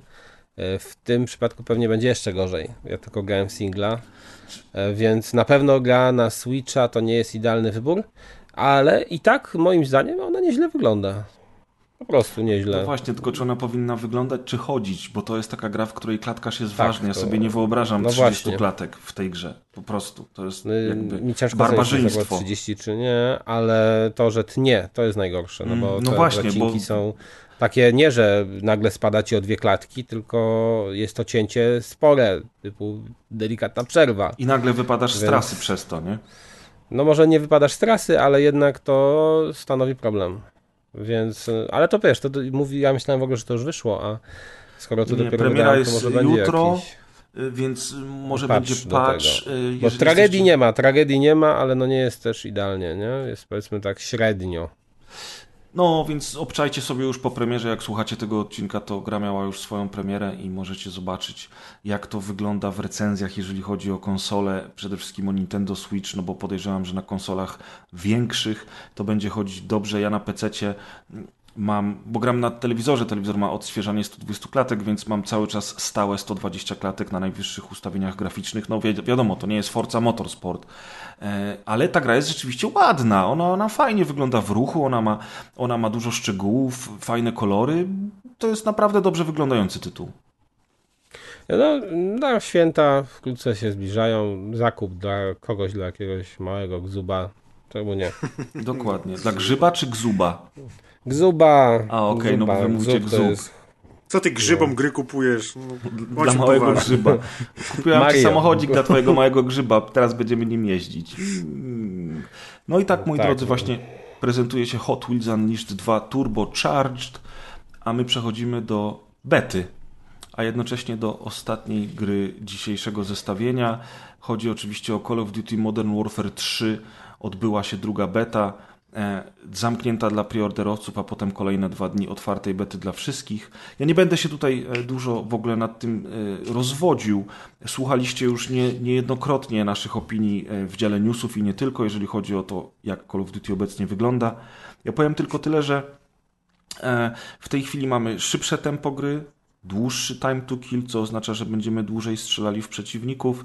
Mamy e, wślizg przerywany, możemy wskakiwać e, na więcej wertykalnych powierzchni e, i przede wszystkim mamy nowe podejście do systemu rozwoju broni, które wygląda w taki sposób, że tymi pukawkami na standardowym poziomie to praktycznie strzelamy jak z kapiszonów i jest dosyć trudno, więc a, a broń generalnie leveluje dużo wolniej niż w poprzednich odsłonach, tak mi się wydaje. Ale jak ostatnio przestudiowałem sobie mm, dyskusję w internecie na temat tych wszystkich odsłon, to mam wrażenie, że to jest trochę tak z tymi Call of Duty, jak swego czasu było z prequelami Gwiezdnych Wojen.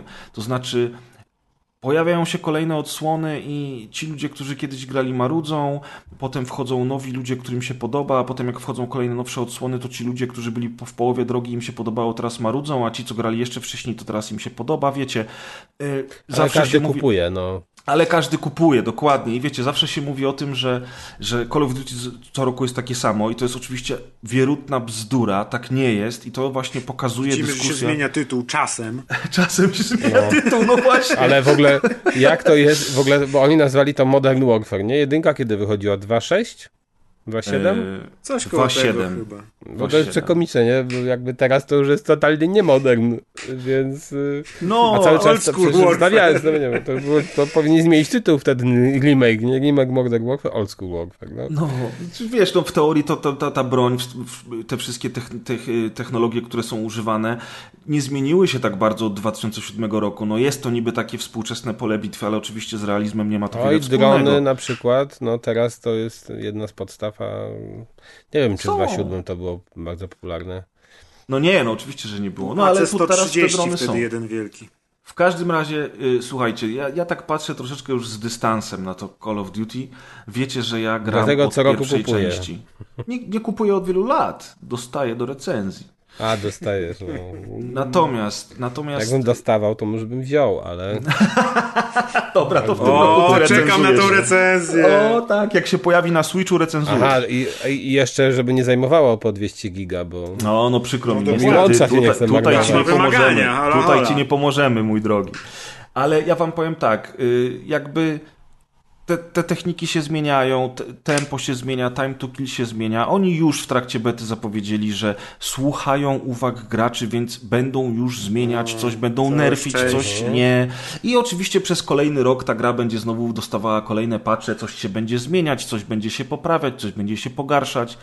To już jest w sumie nieistotne. Naprawdę. Dzwoń do Kotika, ile posłuchali tych Bobby, go, let's go bowling. I, i, i, i, I wiecie co? E, oczywiście już tam pomijam fakt, że, to- że, że, to jest, e, że to są mapki z klasycznego Modern Warfare 2 z 2009 roku, wrzucone do gry, która nazywa się Modern Warfare 3, która jest e, rebootem. O, wiecie, nie ma co tutaj Posłuchali zdania graczy. Tak, Podobała tak. się dwójka, to. Tak, ale wiesz co, i właśnie i to jest smutne, mój drogi. I tutaj, tutaj dochodzimy do momentu, w którym ja troszeczkę jakby, ja już nie rozpaczam, ja e, e, nie drę szat. E, Bo nie płacisz. Jestem już, jestem już, nie, wiesz co, to nie jest, nie jest kwestia płacenia, to jest kwestia przyjemności z grania. Wiesz, nie, nie oszukujmy się, to był mój ulubiony tytuł multiplayer, ale w się który nie ja cieszy. grałem rok w rok. No, no nie? właśnie, to jest takie bez sensu trochę, no bo ty mówisz, że ty już nie rozpaczasz, ty No, już coś tam, No nie rozpaczam, wiesz. grasz. No st- stary, słuchaj, ty rozpaczasz nad A nad czym stanem rozpaczać? dzisiejszego Giereczkowa, Nie, ale nad czym rozpaczać, że ci się podoba? ale wiesz, ja nie powiedziałem, że mi się podoba. To nie jest na przykład bo- tak jak z Gwiezdnymi Wojnami. Chociaż też już się pogodził, widzisz. To chodzi o takie etapy. Może to jest kwestia wieku, wiesz. e, Może to jest kwestia wieku, nie wiem. Natomiast wiesz, e, bo najważniejsze. Nie, to jest dobre pytanie, które ty zadałeś, Piotrek. Najważniejsze jest to, że gameplay z grubsza w dalszym ciągu trzyma poziom. Te zmiany są, ale ten gunplay tak zwany, czyli to jak się szczela lewym myszkiem, czy też jak ostatnio Maciek zauważył prawym triggerem, nadal jest cholernie miodne. I nadal świetnie w to się razem bawi z kolegami na słuchawce. E, W piątkowy wieczór, trzy godzinki, parę meczy, dużo śmiechu. Tylko jak patrzysz na to, czym stała się seria, e, na to, jak od czasu Warzona zaczęło się bardzo dużo rzeczy psuć, na to, jak oni bardzo mocno próbują z tej gry zrobić Fortnite, chociaż kiedyś, nie wiem, było Advanced Warfare czy Infinite Warfare i były jakieś stroje robota czy coś, ale w tej chwili, Kaz, mamy mm, wydarzenie Halloween e, i w tej chwili po mapce biega Spawn, biega Lilith z Diablo, biega Szkieletor z Żółwi Ninja, rozumiesz? Jest, jest po prostu, jest po prostu No, jakiś no. festyn. Hmm. Wiesz, jest festyn. I to jest trochę przykre, bo, bo to po prostu tu jakieś śmieszki, tam jakieś wybuszki, tu jakieś kolorki, Son Goku wiesz. jeszcze powinien biegać. A, spokojnie, wszystko przed nami. Wiesz, i chodzi mi o to, że dużo ludzi mówi, co wy marudzicie, to jest spoko. I ponieważ ludzie tak mówią, to twórcy wstawiają te rzeczy do gry. A dla mnie, ja wiem, że Call of Duty nigdy nie było grą realistyczną. Ja nie chciałem, żeby ono było grą realistyczną, ale jednak było takim udawaniem żołnierzyków i tak dalej. A w tej chwili... E, Założyłeś Strzelasz czapkę, do- wiesz, grę. jeszcze raz? Jak Marin. Mówię, założyłeś czapkę wojskową, Tak jest, tak jest. jak Marin. Puściłeś sobie hymn amerykański, a w tej chwili wiesz, Ale brać walczysz jakby z chciał- Larą Croft i z Alucardem z Helsinga. No wiesz, nie wiem, Jakbyś to chciał presję czuć klimat, to ostatnio dostałem takie fajne wyposażenie. Też, no nie oficjalne armii, ale powiedzmy paraoficjalne. Ci pokażę, będziesz mógł się wczuć w Call of Duty. Dzięki. Amerykańskie notabene. Chętnie Plecaczek zobaczę. nawet. W każdym razie kończąc, kończąc temat tej bety, to właśnie dlaczego to jest takie trochę smutne, bo e, najbardziej przeszkadza mi w tym wszystkim to, że twórcy powiedzieli, że Modern Warfare 2 będzie rozwijane przez dwa lata i że w 2023 roku nie będzie sequela. Po czym powiedzieli, będzie jednak sequel, słuchajcie, bo wyszło nam tak duże DLC, tak, wyszło nam tak duże DLC, że musimy wam je sprzedać w pełnej Że cenie. sprzedamy to za 300 zł. Po czym okazuje się, bierzemy asety w ogóle z Black Ops Cold War do zombie i Treyarch robi nam troszeczkę inne zombie, ale tak naprawdę to widać, że to jest z tamtej gry. E, Wszystkie skórki, które kupiliście, całe festyniarstwo przechodzi, będziecie mogli kupić jeszcze więcej festyniarstwa, gra kosztuje 70 dolarów, ale wszystkie mapy z multi to są stare mapy zremasterowane z Modern Warfare 2 z 2009 roku. I to jest takie już to jest bezczelne, to jest leniwe, to trochę wygląda tak, jakby oni chcieli wypuścić wszystko, co do tej pory zrobili, zanim Microsoft zacznie tam robić porządki, a jednocześnie patrzysz w komentarze i ludzie mówią, no zajebiste, no tego chcieliśmy. I mam takie, no dobra, no widocznie Call of Duty po, powoli przestaje być grą dla mnie. No i tyle, no. Co, co więcej zrobisz? No, buta nie zjesz. Kto by pomyślał, że na przykład może tak dojść do takiej sytuacji, że za 3-4 lata Press dostanie promkę Call of Duty i w ogóle nie zagra. No i powiedz Nawet dzięki, za darmo. nie. No, Co za wydarzenie dopiero, festyn. Zrobimy wtedy. Poczekamy aż w Call of Duty, teraz jest w Fortnite'a chcą zrobić, po, poczekamy aż będą chcieli zrobić Minecrafta z niego. Zobaczył, co? Minecraft sprzedał 300 milionów kopii? Robimy Minecrafta jednak. no ale. Straszne jak czasy. widać- Kiedy to GTA wychodzi nowe? Ups. Za kolejne my 10 możemy lat? wiedzieć? Czy... Za 3 lata, Tak Kas. się pytam. Wciąż się nie nauczyłeś, jak Kazowi się odpowiada? Cokolwiek mu odpowiadasz.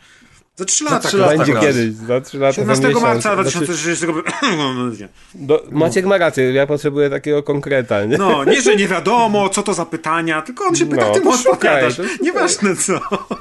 Czy on cię nie sprawdzi, on cię nie sfakczekuje nigdy. Dokładnie, ja już nie patrzę na newsy, wie. On nawet zapomnie Ja pomi- wam ufam. On po 15 sekundach zapomni o co pytał nawet. A czemu pytasz o GTA 6? Nie No bo mnie to pamiętam. irytuje. To, to jest trochę, wiesz, jak ten, e, dokładnie, jak w czym to było, co mnie irytuje, to ha, to klasyk polskiego internetu, nie, żeby sobie głupi rej rozwalił. Natomiast natomiast e, wkurza mnie po prostu, że to jest kolejna gra, którą, na którą ja czekam i nie mogę się doczekać od lat 10, to jest po prostu żenujące. Zrobią, Dlatego. spokojnie, zagrasz No. z synem. Coraz bliżej, no właśnie. Na jego Synem, jak ukończy 18. 18. Dokładnie, to może być. A w międzyczasie dostaniesz remastery i remake'i wszystkich poprzednich odsłon, więc macie Call of Duty. 18 lat grania. Ja tylko słyszałem ostatnio jakiegoś newsa, który nie wiem, gdzie mi mignął nawet, y, że graficznie to jest tak zaawansowana technologia, o Boże. że wszystkie Te konsole nie obsługują tego obecnie. Dokładnie, Będzie trzy na klatki na pewno. konsoli, tak. Także Że tak, czekamy no, na PlayStation 7. Aż się ukaże. jest tak zaawansowane. Nie no, przecież to jest po prostu jakaś parodia w ogóle gamingu obecnie. Nie, Kas narzeka na nowe GTA, które jeszcze nie wyszło. nie ja nie narzekam na nowe GTA. Dla mnie nie parodią gamingu jest to, że nie wyszło. No to jest po prostu Aha, że nie wyszło, myślałem, że, że wy, wymagania. Ale Piotrek, z biznesowego punktu widzenia firmy, jeżeli od 10 lat sprzedają piątkę, robią e, porty i remastery, które Ale mi nie zarabiają... zależy na biznesowym, wiesz, A, że, im, no że ale- oni więcej pieniążków zarabiają na to. Skoro wydają Kas nie ma akcji to Rockstara mnie interesuje. No mnie to nie interesuje. To wiesz, to ma to gdzieś, że oni zarabiają na tym chcę więcej. promkę Dla mnie lepiej byłoby, gdyby im uciąć te zarobki, to by, by zrobili singla. No. A, no, żebyś to wiedział. Dla mnie było lepsze. Żebyś wiedział. Musisz zrobić sabotaż serwerów GTA Online. Jakoś Czasem mniej kasy znaczy lepiej. Wiemy, Powiedział to nikt nigdy. w Polsce. No, no niestety, mój drogi, no ale to są takie, wiesz, to są takie marzenia, no. Będzie jak będzie, No nie masz na to wpływu. Ale pamiętam, że za dzieciaka Online. to jednak ten czas płynął jakby chyba wolniej i ja się nie mogłem doczekać. Pamiętam, że jak gdzieś w Secret Service zapowiadali Dokładnie, grę, że będzie za pół roku, to ja każdy dzień odliczałem i to tyle to pół roku trwało. A teraz ja mogę trzy lata czekać i coś przeło- przełożyli, spoko. Ale te serie wychodziły jednak z pewną regularnością i To, to, to też. No. e, Ale widzisz, to to, gra, inaczej. my, to my się idealnie starzejemy z tą branżą, bo kiedyś serie wychodziły co roku i my nie mogliśmy wytrzymać tego roku, a teraz serie wychodzą co 10 lat i my poczekamy te 10 lat. Bo to, eh. No, zobacz, zobacz, zobaczcie na przykład, jak y, w ogóle abstrahując już od gier, jak często długo się tworzy filmy w postprodukcji czy seriale. To też jest kosmos. Kiedyś to, to rob- robili często serial Kiedyś nie było postprodukcji. do... No, Oni nie wyjmowali taśmę z kamery i wkładali od razu już do transmisji Tak, telewizyjnej. i, więc wiesz, no... A teraz, teraz chłopie, teraz to muszą ci zrobić, wiesz, nie? Teraz Miami to będzie niedługo Poznań, zrobią z Poznań Miami, wszystko w postprodukcji przez dwa lata, no proszę cię. Boże, jakie Miami znowu. No, Vice City, nie? Aha. No, nie, no Vice Nie, bo City. na filmy przeszliśmy. Ja już nie wiem, o czym Kas teraz mówi. Już nie nadążam za światłem Woli teraz rzucaj. Kas jest już taki stary, że zaczął po prostu bełkotać. Strumień świadomości. Miami GTA bez sensu. Poznań w ogóle. Czyli jednym słowem, I'm too old for this shit. Słuchajcie, Weźcie w końcu tę zabójczą broń 5 zróbcie, bo czekam. no To jest jedna właśnie, z niewielu serii, czyli mamy ustalone GTA dobra 6 i Zabójcza Broń części. 5 dla Kaza plus Gundam. Zawsze plus Gundam jest to jest takie. założenie. Dajmos. Słuchajcie, Dobrze. e, Co jeszcze kulturka. mam, co pięknego dla nas przygotowaliście? Mamy piękne rzeczy, słuchajcie. Kulturka, e, e, właśnie kulturka. wyszła książka. Bardzo dobra książka. Ja jestem w trakcie czytania, jestem po prostu wsiąknięty. I to jest fajne kombo, bo gram sobie w Hot Wheelsy i słucham audiobooka, bo zacząłem audiobooka zanim jeszcze e, dostałem e, od wydawnictwa Open Beta polską wersję językową na papierze, a potem sobie na przykład wieczorami siadam i kolejny rozdział czytam e, w, po polsku, więc teraz już mam totalnie dla Was porównanie, dyskusję o tłumaczeniu i o całej reszcie. Dumgaj, Życie w pierwszej osobie, czyli biografia napisana, autobiografia napisana przez Johna Romero, którą w Polsce wydało znane Wam już dobrze wydawnictwo Open Beta i to jest naprawdę ciekawa książka. Dlatego, że Romero pisze o Nie swoim mówisz tego życiu. dlatego, że od, odpowiedział ci na Twitterze. Nie, nie, on poszerował, on poszerował na Instagramie moją relację ze zdjęciem tej książki na swojej relacji, więc e, czuję się zaszczycony. Wiem już też, że stary gracz e, zgapił ode mnie ten pomysł parę dni później, mu też poszerował. To O, niesprawiedliwe. nie można tak! Tak nie można. Mówiłem ci, że w Poznaniu masz lepszego kolegę na dworcu. W każdym razie, słuchajcie, mm, bardzo miłe zaskoczenie. E, Ostatnio, znaczy ostatnio, no, parę miesięcy temu mówiłem Ale o... tłumaczenie, w ogóle też zaskoczenie? Do wszystkiego przejdziemy, tak. nie? Tak, do wszystkiego przejdziemy. Natomiast jakiś czas temu, znaczy ja ostatnio lubuję się w takich książkach autobiograficznych. Mm, Słucham sobie audiobooka Stanleya Tucci, który jest aktorem, ale też para się, mm, że tak powiem, kulinariami i to jest bardzo ciekawa książka pisana o, o jego życiu przez niego samego od dzieciństwa przez kolejne lata, e, w której bardzo dużo wrzuca ciekawostek na temat gotowania i nie tylko. A, to ten koleś, fajny jest. Bardzo fajny Stanley aktor, świetny głos. Czytam właśnie audio, słucham audiobooka właśnie czytanego przez niego samego. Tak samo w wersji angielskiej audiobook, który sobie kupiłem na Audible jest czytany przez Johna Romero i to jest po prostu fajne doświadczenie. I teraz przechodzimy do samej książki, do jej treści. Oczywiście powiem cast też o polskiej wersji językowej. Mm, Jakiś czas temu opowiadałem o tym ziomku z Nintendo, który niedawno odszedł na emeryturę, był prezesem Nintendo USA. I to była też książka wydana nakładem e, Open Beta w. Polsce. O Regim. No i Reggie to jest taki śmieszny wafel trochę. Mówiłem o tym, Zwany ziomkiem z Nintendo. Śmieszny wafel zwany Mm. ziomkiem z Tak, to jest. y, opowiadałem akurat o tej książce na grubych rozmowach, więc jeżeli jesteście zainteresowani, to wyszukajcie ostatnich grubych rozmów. Tam nie wiem, ze dwa odcinki temu, czy trzy grube rozmowy, jak wiecie, ukazują się bardzo rzadko, więc na pewno szybko znajdziecie ten temat. No i Reggie to taki kurde flet trochę. On tam próbował w ogóle, wiesz, próbował tam w ogóle robić z siebie kozaka Okej. i tak dalej, ale czytasz tę książkę i po prostu uprzywilejowany koleżka, y, który od Czyli, początku. że był- taka pizda w książce, nie? Znaczy nie, kozak w książce. Tak, a- tak. I wiesz, a, a czytasz i wychodzi z tego obraz takiego troszeczkę bufona, który od samego początku miał bardzo dobre prace, trafiał do dobrych szkół i większość rzeczy była załatwiana po Tak jak ty, znajomości. No kurczę, Nie, skąd ten pocisk w ogóle? Ja bym chciał mieć tak jak Reggie. Ale się zakrztusiłem. W każdym razie, w każdym Jest w razie formie po prostu dziś.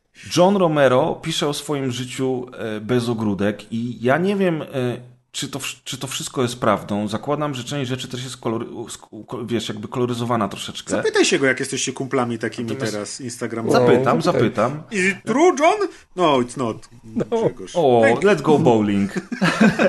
e, słuchajcie, kurczę, jaka to jest fajna historia. Facet jest y, pochodzenia, mm, kurczę, meksykańsko-indiańsko-europejskiego, wywodzi się z y, ubogiej rodziny, która była od samego początku dosyć patologiczna. Jego wujkowie handlowali narkotykami, wszyscy chlali, jego ojciec Tego takie gry alkoholik. robił.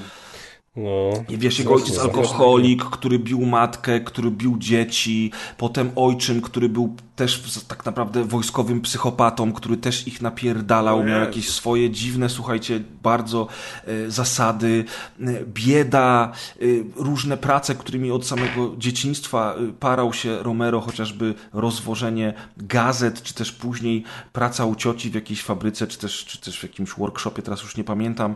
Dużo innych rzeczy i ta pasja, która cały czas z niego biła od, od dzieciństwa, zaczynając od fliperów, przechodząc do gier, aż w końcu e, do momentu, kiedy on zaczął jako dzieciak e, chodzić sam z siebie d- do, do koledżu, w którym e, uczono programowania i on tam bawił się trochę, trochę się uczył, trochę, trochę sprawdzał rzeczy, kupował książki, czytał, testował, wiecie, i, i, i w wieku lat 19 czy też 20, kiedy, kiedy dochodzimy do momentu, kiedy on dostaje swoją pierwszą poważną pracę, w Origin Systems e, jest już gościem, który napisał wiele różnych gier. E, część z tych gier zostało opublikowanych e, na łamach różnych magazynów, które wtedy publikowały gry w postaci, wiecie, tekstu, które się przepisywało do komputerów.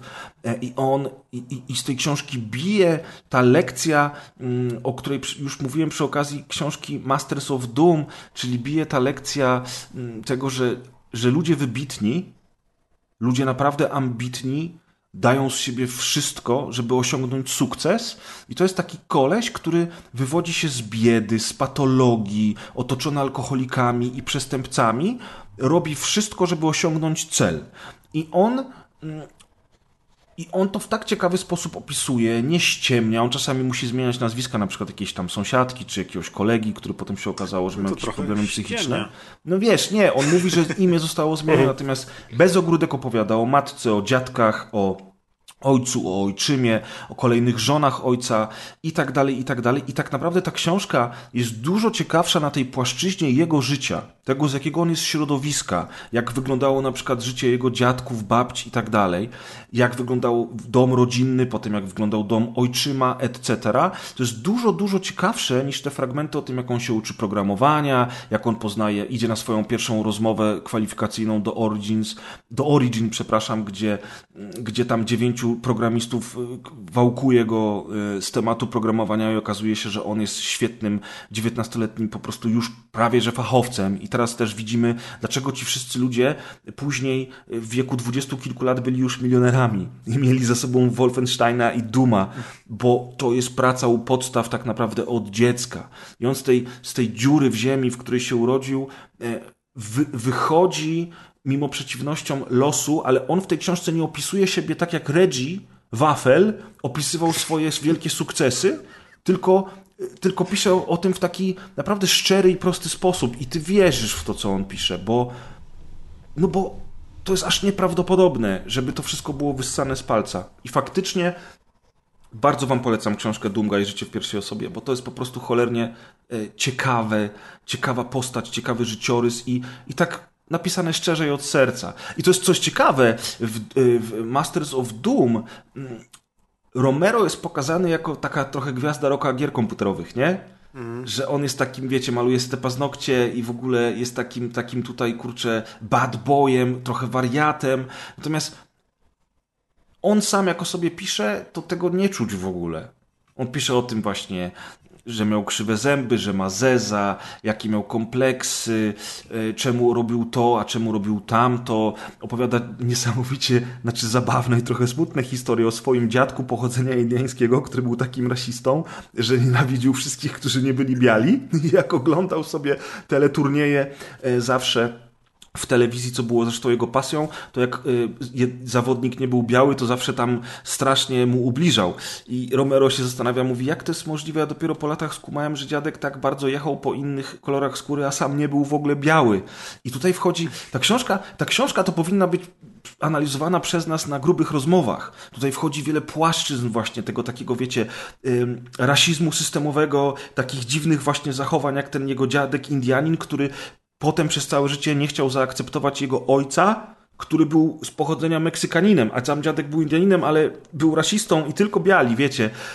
Różne dziwne rzeczy, alkoholizm jego ojca, to, że zarówno przemocowy był ojciec, jak i ojczym, a Romero jednocześnie wiecie, to psychologowie powinni się na ten temat też wypowiadać. Romero jednocześnie tak naprawdę jednego i drugiego w sumie to szanuje, ceni i stara się wyciągać z nich same te dobre rzeczy, a nie pamiętać o tych złych, ale jak on pisze o tych złych rzeczach, to nie raz, nie dwa złapiecie się za głowę, co tam się od, potrafiło odpierdzielić. I dlatego na Discordzie jeden z naszych słuchaczy zapytał, czy ja porównam tę książkę na naszym kanale, książki na naszym Discordzie. Wrzucałem zdjęcie, że książkę już posiadam w wersji polskiej i zabieram się za czytanie. E, pytał, czy, czy, czy, czy dam znać, czy jest sens czytać tę książkę, jeżeli czytało się Masters of Doom. Jest absolutnie sens czytać tę książkę po tym, jak czytało się Masters of Doom, bo to jest zupełnie inna książka. Moim zdaniem w ogóle dużo ciekawsza. Kaz, jeżeli chodzi o korektę i tłumaczenie, to teraz w, w tym wydawnictwie naprawdę nie mam się do czego przyczepić. Tłumaczenie jest naprawdę dobre, zwłaszcza, że jeden rozdział lecę po polsku, drugi po angielsku, mam porównanie na bieżąco i, i po prostu jest dobre. Korekta, wiesz, y, wydanie i tak dalej, nie ma żadnych takich błędów, bo wiem, że wcześniej w wydawnictwie Open Beta były, prawda? Ty chociażby o tym mówiłeś przy okazji tej książki o The Office. Tak. Tak, no to Ale to nie faktycznie... tylko tyczyło się The Office. Tak, tak, ja pamiętam, że tam przy tej książce o Regim e, też, też były jakieś takie babole, a tutaj tak naprawdę do tej pory y, naprawdę na nic nie trafiłem. No, I to tłumaczenie jest po prostu cholernie konkretne i dobrze zrobione, więc y, to jest tomiszcze ponad 500 stron jeżeli lubicie gry i lubicie ciekawe życiorysy, to po prostu musicie to przeczytać. Gracie w FPS-y czy nie gracie w FPS-y, Dumga i życie w pierwszej osobie to jest mega, mega dobra książka. Jestem naprawdę zajarany tą książką, co zresztą słychać. No. Co najmniej jakby ci y, w tweet poszerował John Romero. Oj, tak, bo to dlatego. To nie- wcześniej już nie miałem kupionego audiobooka i go nie słuchałem, prawda? Wiesz, nie, nie. To kolejność, wiesz, y, historia nas oceni. Kolejność zdarzeń całkowicie przypadkowa, bez zbieżności. Tak, zbieżność nazwisk przypadkowa. No, e, no i tak, słuchajcie, y, to jest książka Doomguy, a my teraz z Maćkiem opowiemy wam kilka słów o filmie A Man Called Otto, czyli mężczyzna imieniem Otto, na podstawie książki e, Mężczyzna zwany Uwe. tak, właśnie, mężczyzna zwany Uwe i też remake skandynawskiego filmu na podstawie tej książki, który nazywał się właśnie Mężczyzna znany Uwe. Teraz mężczyzna nazywa się Otto, wciela się w niego Tom Hanks i jest to taki dramat obyczajowy w sumie. Taka komediodramat, rzekłbym. I to jest taki mój główny zarzut do tego filmu. Nie wiem, co o tym filmie powiedzieć, jeśli tylko ktoś nie wiedział, żeby go za bardzo nie zaspoilować, bo ja go oglądałem praktycznie nie widząc nic, nawet zwiastuna. Jedyne to, że ludzie polecali go i słyszałem dobre opinie, i żeby obejrzeć i nic o tym filmie nie wiedziałem. Poza tym, że gra w nim Tom Hanks i widziałem tylko plakat. Nic nie wiedziałem o tym filmie, więc tak wszedłem nic nie wiedząc, ale y, no nie wiem, może, może ty powiedz, bo może ty będziesz wiedział o czym jest historia, żeby jakoś nie zaspoilować. Znaczy inaczej, no jakby w opisie tego filmu ja, też nie za bardzo wiedziałem o czym to jest i tak sięgnąłem po niego, bo miałem ochotę na jakiś taki e, bardziej przyziemny, ludzki klimat. Mm, I w opisie tego filmu dowiadujemy się, że po prostu Otto niedawno stracił żonę i teraz, y, teraz po śmierci małżonki jakby próbuje się w tym świecie y, trochę odnaleźć i, i podniosą go na duchu now, nowi sąsiedzi, którzy wprowadzają się naprzeciwko. I to jest film o takim zgredzie, który mieszka w zamkniętym osiedlu, w którym pilnuje porządku, tak, żeby przypadkiem pies sąsiadki nie naszczał nigdzie na trawnik, żeby brama była zawsze zamknięta i żeby ktokolwiek, kto nie ma przepustki wjazdowej na tę ulicę, nawet na chwilę tamtędy nie przejeżdżał. Tak, to jest, jest tak takim... z- ze 12 domków szeregowych takich w takiej alejce. zamkniętej. Człowiek honoru, można powiedzieć. Czyli kast na starość, słuchajcie. No i, no i właśnie Straż Ten- sąsiedzka. No, Straż sąsiedzka, taka coś o. E, I, i, I ten chłop taki jest troszeczkę aż zbyt e, przywiązany do tych wszystkich szczegółów, do, tego, do tej swojej rutyny i do tego pilnowania porządku na każdym kroku. I nagle e, rodzina, która wprowadza się naprzeciwko, jakby troszeczkę mu zaczyna przeszkadzać, ale, ale szybko, szybko zaczyna nawiązywać z nimi kontakt. Bo oni są w bardzo końcu- socjalni, bardzo gadatliwi, tacy dynamiczni, a on jest raczej człowiekiem stroniącym chyba od takich kontaktów. Większością ludzi może nie gardzi, ale, ale mu przeszkadzają, bo nie działają tak, jak on by ch- chciał i tak naprawdę są tylko problemem, jakąś taką przeszkodą czy coś. No, trochę tak. No i on jest też zgorzkniały, bo, e, bo, bo, bo to jest świeży temat e, tej, tej śmierci żony i teraz obserwujemy historię Otta e, z perspektywy go- tego, co się dzieje obecnie, ale też z retrospekcji, które pokazują, jak Otto swoją małżonkę poznał e, i jak wyglądało ich życie, kiedy byli młodzi. To, to są krótkie retrospekcje, jest ich niewiele, ale one są bardzo ważne. Swoją drogą ciekawostka, w rolę młodego Otta wciela się syn Toma Hanksa. Dlatego był taki podobny. Se myślę, ale znaleźli A. typa podobnego. Wygląda na tyle podobnych cech do, do Toma Hanksa. To... A to jego, jego rodzony Sprytnie. syn. Tak, i to, jest, i to jest, słuchajcie, po prostu taki życiowy, ludzki, bardzo przyziemny film, który potrafi być bardzo ciepły, momentami wesoły, ale potrafi też być naprawdę smutny. E, no i Maciek, ty mówisz, że twoim zarzutem jest to, że to jest komediodramat. Czemu? E, no właśnie miałem taki problem, że ten film był często za śmieszny na dramat, a bardzo często był zbyt dramatyczny na komedię. I on żongluje tymi elementami i one wszystkie są zrobione bardzo fajnie. To jest ogólnie dobry film. Świetnie zrobiony, ma na przykład świetne tempo. Mimo tego, że jest taki powiedzmy obyczajowy, to się wciągnąłem w niego o wiele bardziej niż w jakieś filmy gatunkowe, które oglądam. Y, bo, bo jest fajnie nakręcony, są tam fajne jakieś montażowe y, triki zastosowane podczas takich scen retrospekcji, gdzie widzimy tego Otta, który powiedzmy siedzi na ławce i jednocześnie y, gdzieś tam widzi tą swoją przeszłość, wraca do, do przyszłości, do wspomnień i to jest fajnie pokazane, fajnie zmontowane, przyjemnie się to ogląda. Więc jakby do takiej warstwy filmowej nie mam, nie mam nic do zarzucenia, ale jakby ta historia jest y, czasem bardzo smutna, bo jest to historia człowieka, który mm, wraz z osobą, ze śmiercią osoby bliskiej tak naprawdę orientuje się, że traci ochotę do życia i sens, nie widzi dalszego sensu życia. Y, I, i bo, no, a, a, a z drugiej strony to, co go otacza, to są zazwyczaj scenki humorystyczne, bo sąsiedzi są śmieszni, wplątują go w śmieszne y, sytuacje, bo cały czas chcą jego pomocy, albo on gdzieś tam się udziela, bo widzi, że coś się dzieje i to są zazwyczaj rzeczy, które są naprawdę śmieszne i się parę razy na głos śmiałem do telewizora przy, przy tym filmie, ale czasem są takie przejścia właśnie, że y, oglądasz sytuację naprawdę tragiczną i, i łzy ci płyną do oczu, i potem jest nagle pyk i już jest śmieszna nagle historia. I nagle jest wątek śmieszny, śmieszny i się śmiejesz i okej, okay, dobra, to już jest ta część komediowa, a później znowu dochodzi taka nostalgiczna y, to, nostalgiczne czekaj, elementy i jest nagle tak smutno. Ale tak nie wygląda życie, Maciek?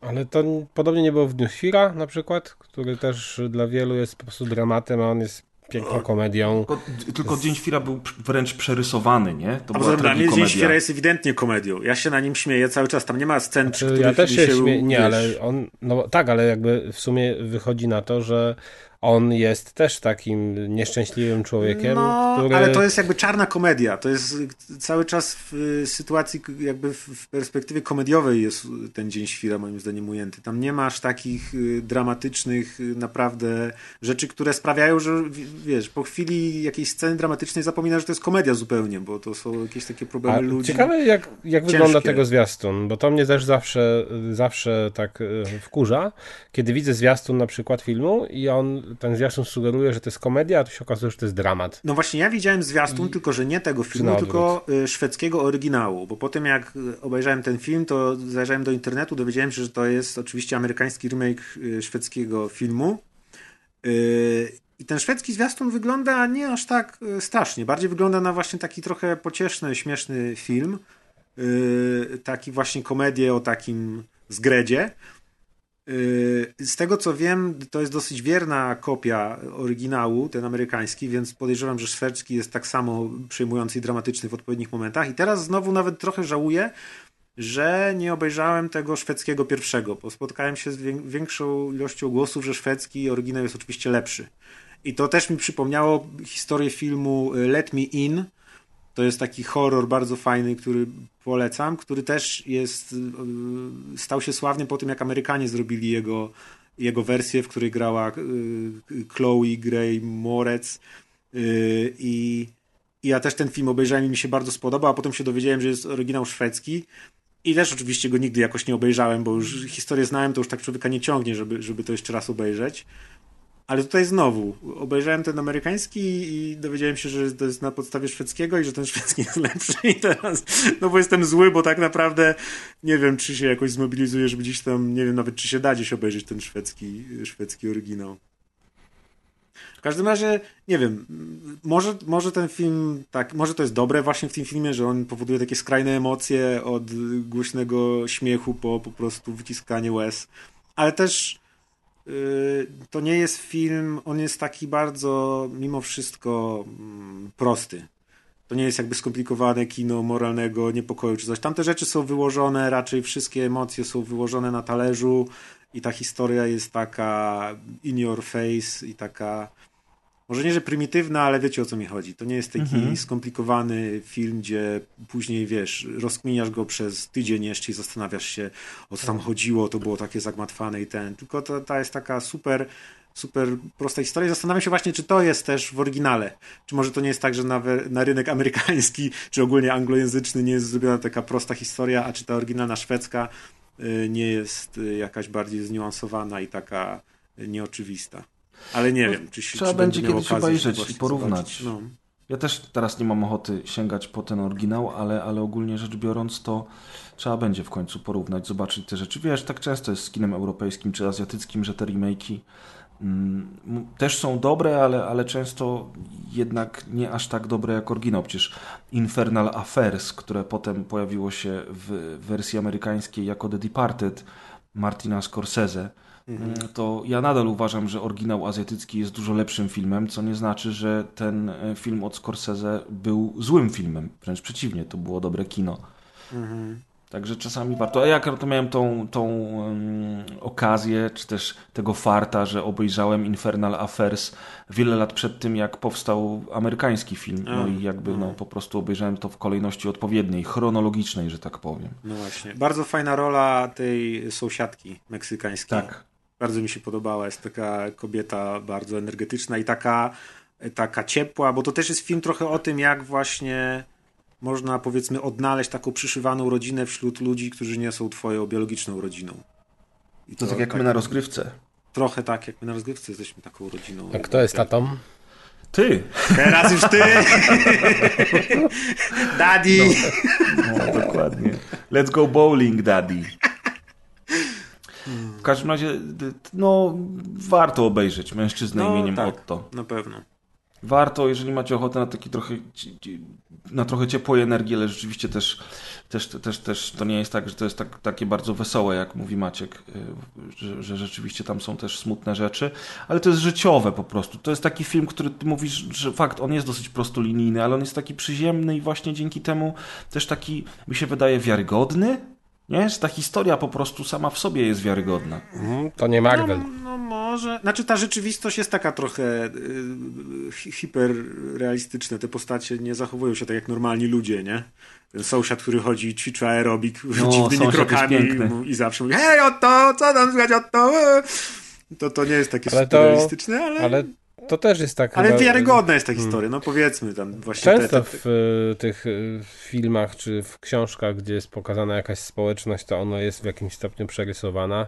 Mhm. To często jest na przykład właśnie w książkach Kinga pokazane, no nie wiem, nawet w jakimś serialiku, no trochę tak, wszystko, to wszystko jest przerysowane, bo ale... trzeba przypisać każdemu jakieś, jakieś charakterystyczne cechy takie tak, właśnie. Tak, przy, musi przy... mieć do odegrania coś. Aha. No i tu jest historii. podobnie właśnie. Tu jest ale podobnie. to nie jest wada, to jest po mhm. prostu coś, co ma wciągnąć cię bardziej jeszcze w ten świat. Mhm. Mhm.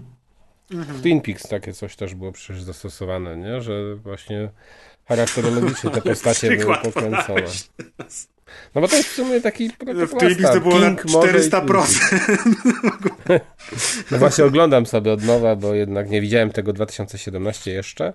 A znaczy zacząłem oglądać, ale stwierdziłem, że a kurczę, jednak chyba warto byłoby wrócić do. do... I od zera lecisz? Od I od zera sezonu? lecę, już raz leciałem też do tego rozwiązania zabójstwa, ale mnie te kolejne odcinki zmęczyły, bo tam jest taki spadek jednak jakości, że to się, to się nie dzieje. To w drugim sezonie, tak? Tak, Czy... w sensie od czasu odkrycia zabójcy Aha. to jest total, no, tragedia. No to ja właśnie też odpadłem wtedy później, to gdzieś tak początek to katastrofa, czy coś. I... Ale później już pod koniec znowu wraca do poziomu, ale to jest pod sam koniec serialu. Mhm. Więc no teraz się mm, jednak zawezmę i, i, i, i skończę. Ale też taka szybka polecajka, bo tak mi się skojarzyło z tym, że ci ludzie tacy przerysowani i te społeczności. E, super mi się spodobał serial, o którym kiedyś w ogóle nie słyszałem i nie wiem, czy on kiedykolwiek był w polskiej telewizji, bo taki był okres pewnie z 15 lat temu, kiedy zaczęły wchodzić te nowe kanały na satelicie, jakieś CBS-y i zaczęli jednak puszczać takie stare seriale amerykańskie, więc być może był w polskiej telewizji, ale ja kurczę w ogóle nie kojarzę z tych dawnych lat, czyli Frasier, a jest na Showmax, to teraz się nazywa Showmax, Showtime mhm. chyba ta platforma Showtime. i kurczę zajebisty serial. Naprawdę, że się w życiu nie myślałem, że się wciągnę, bo to jednak lata 90. komediowy sitcom, w którym macie śmiech z offu, e, więc wydawałoby się, że to jest taki standardowy serial, e, a jednak nie. Na przykład też Seinfelda próbuję męczyć, ale tak jestem, nie wiem, na 12 odcinku, 13 i jednak z tym Seinfeldem dużo gorzej wchodzi. E, ten początkowe odcinki to w ogóle, w ogóle mi jakoś, nie wiem, nie weszły. Natomiast tylko chciałem powiedzieć, że właśnie Frasier to jest serial o psychiatrze, który ma taki talk show w radiu, do którego dzwonią ludzie z problemami. I y, to jest serial jakby o takim, o powiedzmy gościu z wyższych sfer, e, który też ma brata, który również jakby jest z wyższych sfer, ale z kolei dla przeciwwagi mają tatę, który był policjantem i, i razem tak wyszło, y, znaczy ten tata z tym Frasierem, e, Frazier w ogóle to imię, mieszkają razem pod jednym dachem i z tego wynika naprawdę może takich zabawnych sytuacji, ale też ten serial jest taki, jak to powiedzieć, że trafia w punkt czasem. Mhm. E, jeżeli chodzi nie o dowcip, a o takie życiowe, moralne, jak to powiedzieć, przy, nie nakazy, ale e, pomysły na życie. I naprawdę fajny serial. Zabawny praktycznie przy każdym odcinku z pewnym morałem. E, I to nie jest coś o grupce przyjaciół, którzy gdzieś tam mieszkają, albo y, każdy robi numery i podrywa co rusz jakieś dziewczyny. Y, to nie jest taki standard. E, warto się zapoznać, tym bardziej, że w tym roku wychodzi w ogóle ten serial, znaczy jest kręcony kolejny sezon, chyba po 20 no właśnie, latach przerwy. Coś, coś czytałem. I z tego co słyszałem, gdzieś czytałem o tym, no bo Frasier to w ogóle spin-off jest, to jest też jeden z najpopularniejszych spin-offów, też serialu, którego nie znam, a do którego często się twórcy The Office odwoływali, czyli do The Cheers. Czy Cheers po prostu, zdrówko. O, nie wiedziałem Okej, okej. Okay, okay. I właśnie tam był, była ta postać tego Frasiera i to on później dostał swój serial i niektórzy mówią, że nawet on jest lepszy niż właśnie to zdrówko. No a teraz po tych latach on wraca i jeszcze zanim w ogóle wrócił, to chyba był, chyba dostał nagrodę, czy gdzieś tam wyliczyli, że to jest najdłużej wcielająca się, yy, znaczy aktor najdłużej wcielający się w tę samą postać.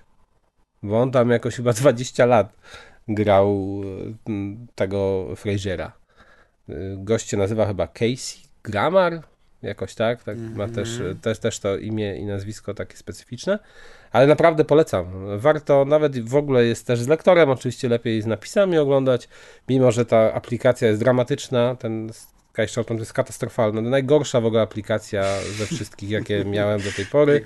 Bo po prostu zacina. U mnie zacina na dwóch urządzeniach cały czas. Co jakieś minutę, półtorej jest zacięcie obrazu, Boże, dźwięku. To strasznym to cierpieniem tragedia. jest to oglądanie twoje. Oczywiście, niestety mam na, teraz, na, panowie, tam jest teraz drużyna A, tam jest teraz nieustraszony i tam jest teraz zagubiony w czasie. No proszę no, was. No, to nic więcej nie trzeba. No, jeszcze żółwie ninja są, tylko że te nowsze, trochę 2.12, ale też super. No, to ostatnio jak ciebie nie było, to mówiłem właśnie, że zacząłem znowu te, te nowe żółwie ninja oglądać. Ale te 2.12 czy te, yy, które nowe? No, Ty to filmy takie, zacząłeś oglądać. Bo to już nie są filmy. nowe. No. Te filmy, które produkował... Z Bayem? Bay. Mhm. Mech. No, no nie było cię na, na odcinku o żółwiach, nie, nie masz mogłem głosu. mówić co chciałem. Wychwalaliśmy pod niebiosa. No. Nie no, ten Sky Show tam w ogóle przecież kosztuje 12,99 i tam nie jest wiem, naprawdę ale... dużo rzeczy. Tak, ale aplikacja jest dramatyczna. Wiem, że dla nie... na niektórych urządzeniach działa dobrze. Jak zawsze wszyscy zachwali tego Androida. No wyjdźcie w Androida, jest piękny, no. Wspaniały. Czy wiesz, ja mam tą apkę w telewizorze i nie mam żadnych problemów. No widzisz, ja miałem w telewizorze i miałem problemy, też Android i też nie jakiś najstarszy, tylko telewizor sprzed dwóch lat i no powiedzmy, stary... że to nie jest jakiś najgorszy typ. I, te, I mam jeszcze na kanał Plusboxie i na obu urządzeniach mi zacina obraz i to jest tragedia. No po prostu tragedia. I też Może być coś jest. z internetem, nie? Nie, to nie, no tak, na dwóch różnych domach z aha, innym aha, internetem. Aha. Okay. Klątwa króla To nie jest kwestia internetu, to jest kwestia aplikacji, bo na przykład na telefonie działa ok. Więc. No okej, ale ogólnie mówisz, że polecasz. Klątwa, tak. Nie będziesz tanie oglądał seriali. tak, no Frasiera w ogóle, no naprawdę, z moją Paulą się wciągnąłem, bo my mamy czasem tak, że ja zaczynam coś oglądać i ona jednym kątem patrzy i z reguły na przykład tak było z Seinfeldem, wyłącz W połowie to sezonu mówię, oglądam nie da się tego ja oglądać. chcę. The Office też tak mówiła, że nie chce tego oglądać, ale no do The Office się przekonała, do Seinfelda na razie nie. Natomiast właśnie do Frasera to praktycznie od razu. Że to jest też taki fajny serial do obejrzenia też z drugą połówką. To masz 11 sezonów do tej pory, więc tych odcinków jest naprawdę dużo. I A to są takie jesteśmy- po 20 minut? Tak, takie po 20 minut. I dla mnie już pierwszy odcinek był bardzo dobry. Że to nie było coś takiego jak wkupowanie się w gusta widzów, czy, e, czy e, start kiepski, a później rozwój serialu w coś naprawdę ciekawego. Tylko szast praz od pierwszego odcinka jest e, bardzo fajnie. No więc ja polecam.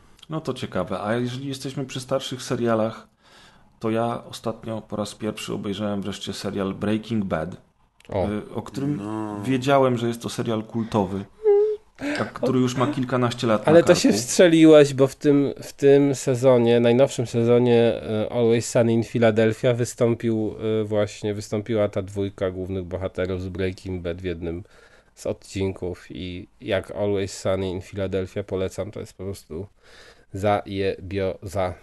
Ale Więc- wystąpili jako te postacie z Breaking Bada, czy nie? Czy jako inni? To jest, w ogóle to jest tak, no, no, no, znaczy to jest może spoiler jakiś mały, ale no bez przesady to jest serial komediowy.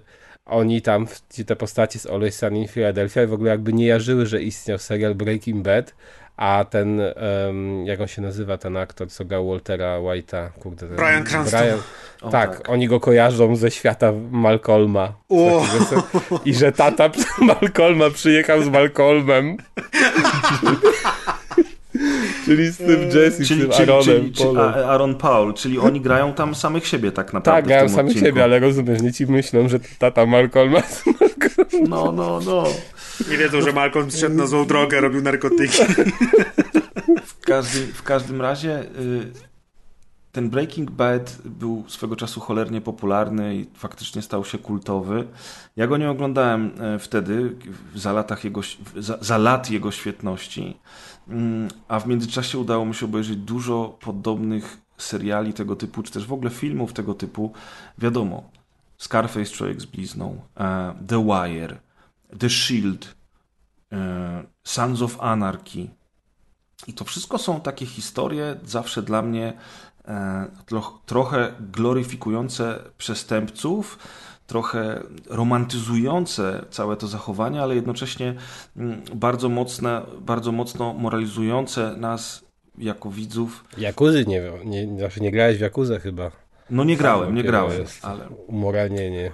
No, no, tylko właśnie wiesz, tylko że właśnie ja mam problem z tego typu produkcjami, że mam wrażenie, że gdzieś tam zawsze potem e, ten kult, który narasta wokół tych produkcji i ci fani to nie do końca rozumieją, jaki był przekaz danej historii. Ale tak? Chwila, ale tu jest troszeczkę inaczej, nie? Bo tutaj masz jakby zwykłego gościa, który z plotem różnych okoliczności zostaje wciągnięty. Tak, ale, ale wiesz, jak, jak widziałem już wszystkie historię. sezony Sons of Anarchy czy The Shield, to jednak od samego początku oglądając Breaking Bad widziałem, że schemat jest z grubsza ten sam. Przez co miałem problem, bo e, jak twórcy próbują, żebym ja zaczął się stresować albo przejmować e, losami bohaterów pokazanymi na ekranie, to ja nie byłem w stanie tego zrobić, dlatego że dla mnie Walter White od samego początku jest postacią negatywną, której nie da się lubić. Za każdym razem miał nadzieję, że go zabiją.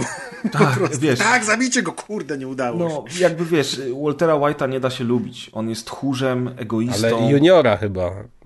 Proszę Juniora cię. tym bardziej. No. Juniora i mamy juniora. Okej, dałbym- ale to też jest ciekawe, że właśnie, bo ja czytałem dużo w trakcie oglądania tego serialu, przede wszystkim po, żeby nie, nie robić sobie spoilerów. I też nie chcę spoilować dzisiaj, bo, bo ja wiem, że to jest serial, do którego ludzie będą jeszcze podchodzić przez lata, dlatego że on jest taki kultowy, ale właśnie też mnie to zastanawiało. Okej, mama y, czy tam żona Waltera ostatecznie też nie jest fajną osobą, tylko hejt na przykład na nią w stosunku do tego, jaki on jest, jest dla mnie znowu dziwnym niezrozumieniem e, tego, o czym tak naprawdę jest ta historia. I Ale hejt na nie przykład- wynika z danej, nie wiem, no hejt, dobra, pres, jakby ty się skupiasz trochę nie wiem, zbyt mocno na na, nie wiem, że źle, że ludzie sympatyzują z tą postacią, bo twoim zdaniem ona jest, przez, znaczy, bo ona jest przestępcą i nie powinni z nim sympatyzować. Znaczy, ale ona jest tak napisana ale... i zagrana, że nie powinni z nią sympatyzować. Ale dlaczego? Ja sympatyzowałem z Walterem przez No to jesteś serial. dziwny. Naprawdę. Właśnie dla mnie to było, to było kapitalne, w ogóle to było kapitalne aktorstwo, na przykład dla tak, mnie, bo że to jest on dobrze potrafił, zagrany serial. potrafił zagrać gościa taką, powiedzmy, lebiegę i z drugiej strony szefa mafii. To Widzisz- I obie były moim zdaniem bardzo autentyczne te role. E, Kapitalne drugoplanowe postaci, chociażby ten jego szwagier, nie wiem, Hank chyba się nazywał. Hank, tak. E, Ten, Sol, adwokat, Sol, no oczywiście. przecież to, to jest Jasne, że tak. z ale jakimiś, ja mówię... z jakimiś takimi dziwacznymi momentami, ale goście grający po meksykańsku na gitarkach. Wszystko się zgadza. jego. Wszystko się zgadza. Jakby tutaj ja nie mam żadnych zarzutów. Natomiast jakby oglądając to z perspektywy kogoś, kto już widział dużo tego typu filmów czy seriali i mi się rzucał ten schemat w oczy od samego początku, że to gówno wpada w wiatrak coraz bardziej i że dzieją się różne dziwne rzeczy, z których oni muszą wychodzić. Ja przyznam szczerze, że przez pierwsze dwa sezony się nudziłem i musiałem się do tego serialu zmuszać. Potem zrobiło się lepiej, obejrzałem całość do końca, natomiast Okej, mam swoje przemyślenia. Uważam, że bardzo dużo dobrych rzeczy było w tym serialu. Było dużo świetnych odcinków. Bardzo podoba mi się postać Jesse'ego Pinkmana i e, kreacja Arona Paula. Zresztą Brian Cranston też świetnie zagrał. E, Ta relacja między nimi, ten toksyczny związek tych dwóch gości, to, to jak zachowuje się Walter, w jaki sposób on e, tak naprawdę chcąc udawać, wiesz, twardziela, bardzo często wychodzi z niego to, że jest pizdeczką, ale jednocześnie jest okrutny i pozbawiony skrupułów, przez co jak jest przyparty do muru, to potrafi wydrapać oczy. To wszystko jest bardzo fajne w tym serialu, to jest ciekawie pokazane. I tak jak mówisz, e, też to, że oni są takimi zwykłymi, niby dziwnymi ludźmi, że ten cały klimat i to wszystko jest takie trochę wykręcone. No i właśnie ta cała plejada e, drugoplanowych postaci, które, e, które po prostu są świetne. Ale jednocześnie cały czas oglądając ten serial miałem wrażenie, że okej, ja już to widziałem 100 tysięcy razy i Dobrze, to jest moja wina, że ja dopiero w tym roku obejrzałem po raz pierwszy Breaking Bad. Może miałbym inny, inny odbiór, gdybym oglądał go na premierę, chociaż pewnie nie, bo wcześniej było już The Wire i wcześniej było The Shield. Gdzieś tam w międzyczasie leciało Sons of Anarchy.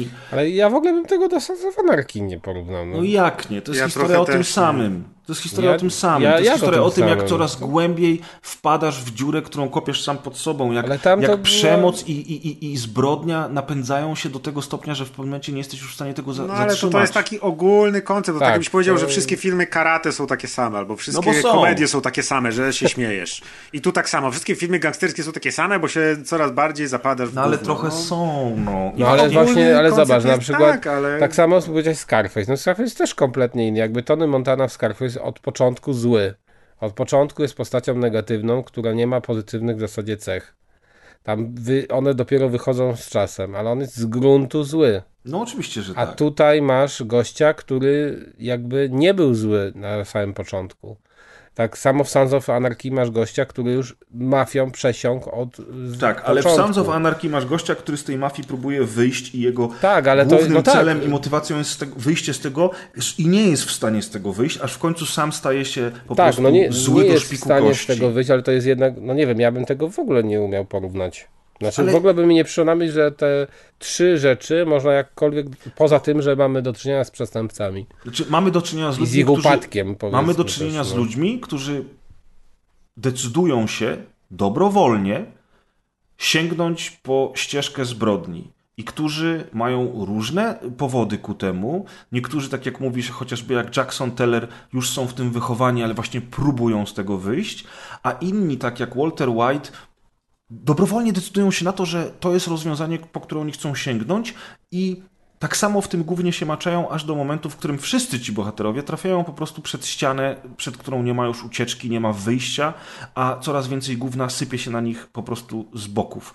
I wydaje mi się, że pod tym kątem wszystkie te historie są do siebie zbliżone. Nie Znaczy, wydaje o... mi się, że ten kąt to jest to, co Maciek powiedział, czyli że można by wszystkie, wiesz, filmy, Jeszcze karate... przez tysiąc lat będą tak filmy kręcić. No, to trochę to już na, do bardziej, to, na, to Avatar na przykład jest Pocahontas po prostu i tyle, no to już bardziej widzę w tym porównanie niż tu, że... Okej, Mamy je, jednak zupełnie jakby inne relacje. Tutaj masz w- w Sons of Anarchy masz jakby cały zespół tych przestępców.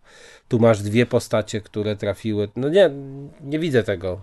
No, Ja widzę, że no słyszę, upadek, że nie widzisz, ale... upadek y, po prostu no człowieka, no to w tym wypadku to można porównać, ale No tak. nie, mi to by w ogóle nie przeszkadzało, powiem tak.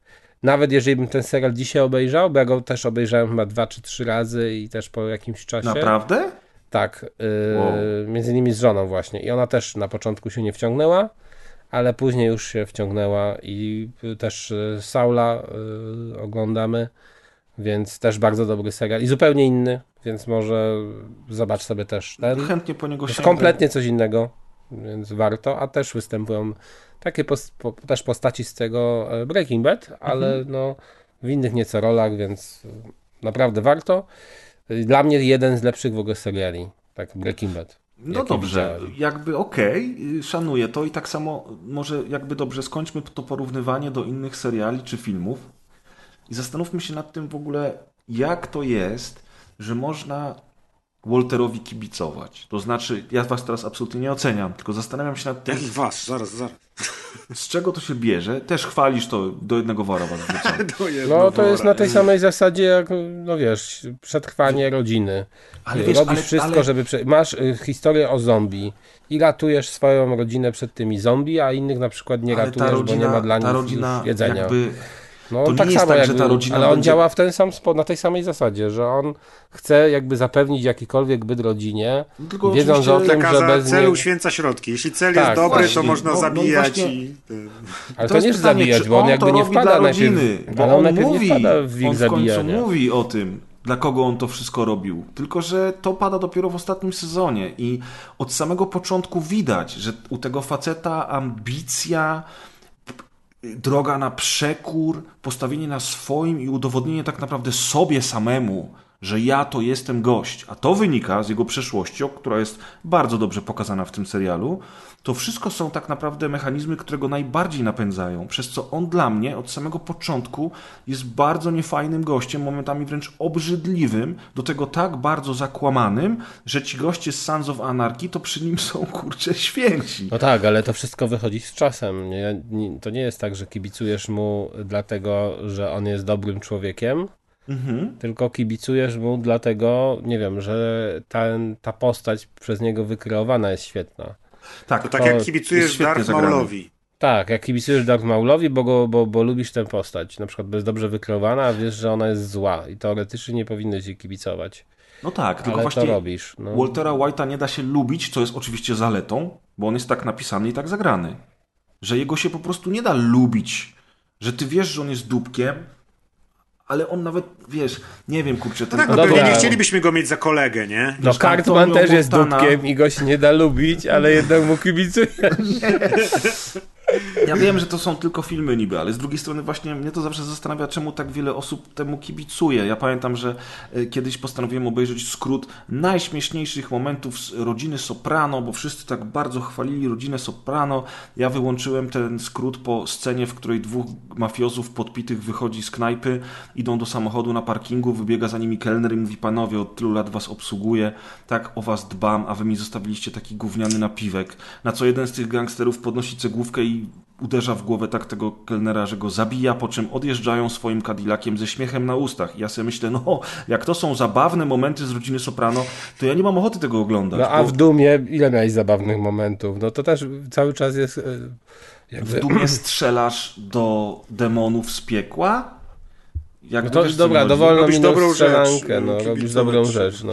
Ale, ale dobrze, ale w takiej grze tam dobra zabijasz, to może to, to jakby nie ma sensu porównywać teraz Znaczy nie, no bo dla mnie to jakby w ogóle nie ma sensu mówić o tym, że jakby ty się teraz zastanawiasz, dlaczego ktoś, nie wiem, że ktoś jakby twoim zdaniem jak kibicuje tej postaci, to że on lubi ją i że chciałby być taki jak on, czy o co chodzi? Albo uznaje Może to jest trochę za takie- odpowiednie. Ja mam wrażenie, Bo że mam ludzie, wrażenie, że że ludzie, ja mam wrażenie, że ludzie bardzo często patrzą na takie zachowania i sobie myślą, o, to jest kozak, ten sobie radzi, ten staje przeciwnością y, naprzeciw i daje radę, że to jest taki bym chciał być. No tak, Teraz- nie chciałbyś właśnie, żeby to był role model dla kogoś. No, a bardzo często, wiesz, ja, ja rozumiem, że Kaz, ty Ale doceniasz czasami- postać, doceniasz grę aktora, aktorską i jesteś w stanie dostrzec w tym wszystkim po prostu Nie, fajne okej, ale rzeczy. wiesz, gdyby to miał być role model, to to byłoby nudne.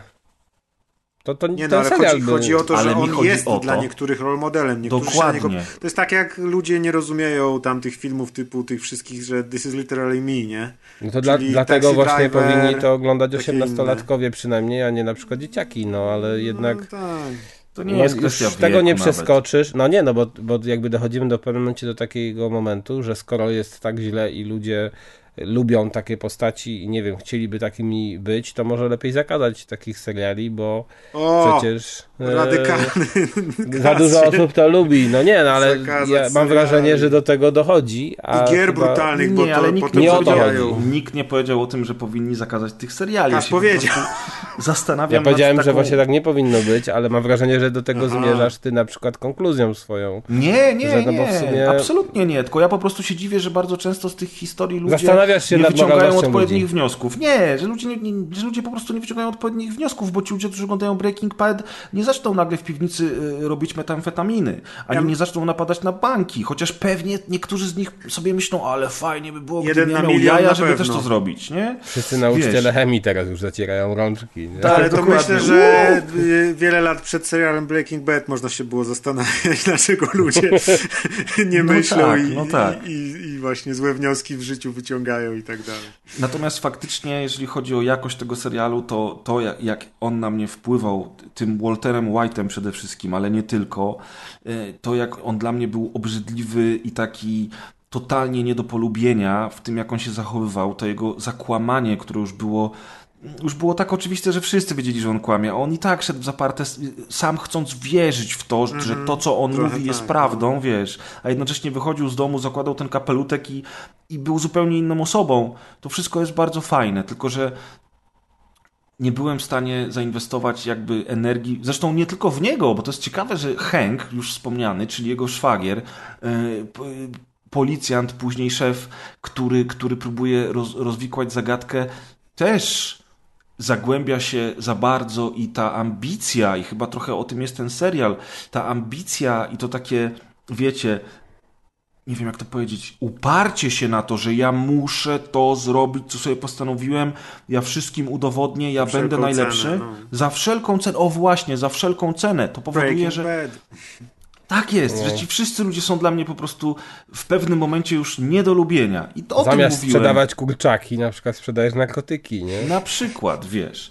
I- Ale nawet, ale ten, ten bandzior, o którym ty teraz wspomniałeś, on jest dla mnie ciekawszy z tego względu, że nie wiem, on, on, oni wszyscy udają, że są kimś innym niż są tak naprawdę, ale Tuko nie udawał w tym serialu. kto nie udawał? Tuko, To był syn tego ziomka na wózku? tak. Znaczy, widzisz. to nie, to chyba, nie wiem, bratanek czy coś. Albo ktoś, no, no.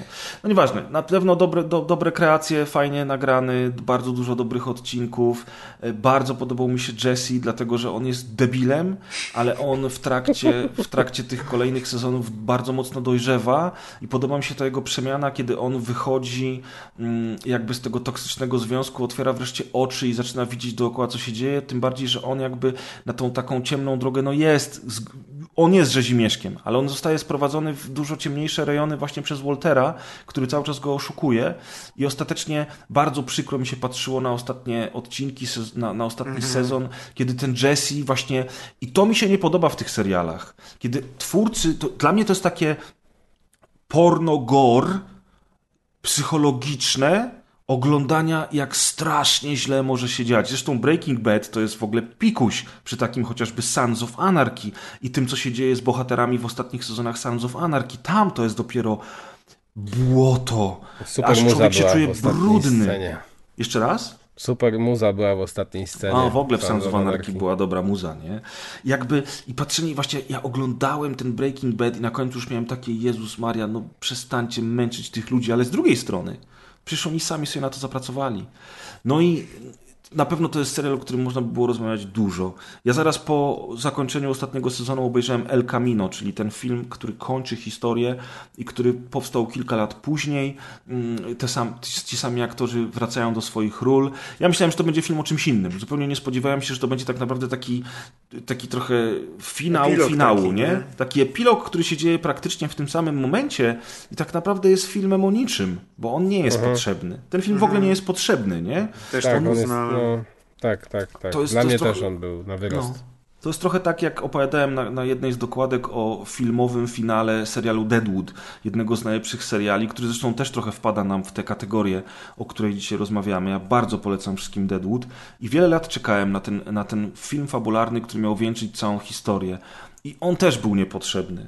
On był niepotrzebny i tak naprawdę niewiele zmieniał, niewiele wnosił i podobnie jest z El Camino. Ja podejrzewam, że fani serialu, którzy po latach mogli obejrzeć ten film, to mieli takie o wow, i ten jest, i ten jest, i ten, i w ogóle Jesse, super.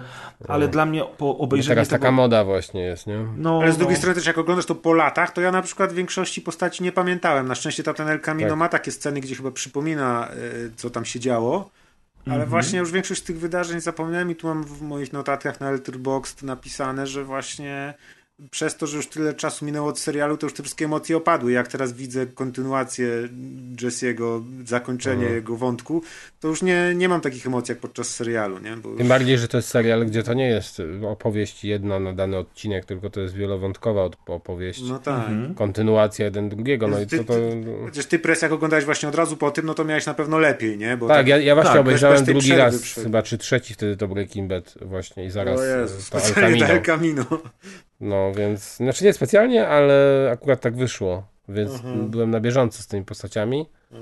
E, no, ale to masz trochę- rację, to można tak też odebrać, jak nie pamiętasz już Mhm. tego, co To trochę tak wygląda, wcześniej. wiecie, że ten ostatni, piąty sezon jest podzielony na dwie historie. Pierwsze osiem odcinków i drugie osiem odcinków. I to tak wygląda, bo tak było, że ta, ta, ta oglądalność im spadała, oni, oni musieli jakoś to tam dokończyć. Zazwyczaj tak jest z serialami, że te ostatnie sezony są troszeczkę klejone. Mm, I El Camino wydaje mi się takim doklejeniem, dopisaniem wątków, które nie znalazły się w serialu, bo po prostu nie było na nie miejsca, nie? To, co się dzieje z Jessim tam, wiecie, w retrospekcjach, to są rzeczy, A mi się mogą- wydaje, że po prostu to było takie kupienie sobie uwagi fanów. No, moż, No to, możliwe, to w ogóle nie? jakby nie brakowało mi tego, że ten aspekt nie był poruszony w serialu. W ogóle. A to nie była Netflixowa Tak, bo to produkcja było niepotrzebne. No tak, tak, to była No Netflixowa właśnie, czyli to produkcja. mógłby też być jeszcze ten czas, kiedy Netflix dopiero zaczynał robić swoje rzeczy i postanowili, że wiesz... To A jest nie, sprzed to nie kilku jest- to- lat, to jest sprzed To kilku nie lat jest, to jest właśnie to jest jak sprzed trzech? No jakoś tak, to jest chyba 2019 rok. 19.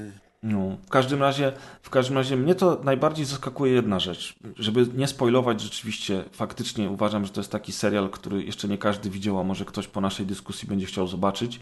To w całej tej, e, w całej tej historii zaskakujące dla mnie jest to, że powstaje takie El Camino o niczym, a wątek żony, dzieci, wątek szwagierki w ogóle nie są tak naprawdę do, do, Ale doprowadzone do nie były. bo fani No lubili. Jesse'ego! No właśnie, Oczywiście o to chodzi, że jakby to w ogóle by to ale nie czemu, znowuż, czemu ich fani nie lubili? Czemu można Walterowi kibicować, a tej jego żonie nie Właśnie można to jest- kibicować? Ale to nie chodzi o to, czy że kibicujesz, bo lubisz.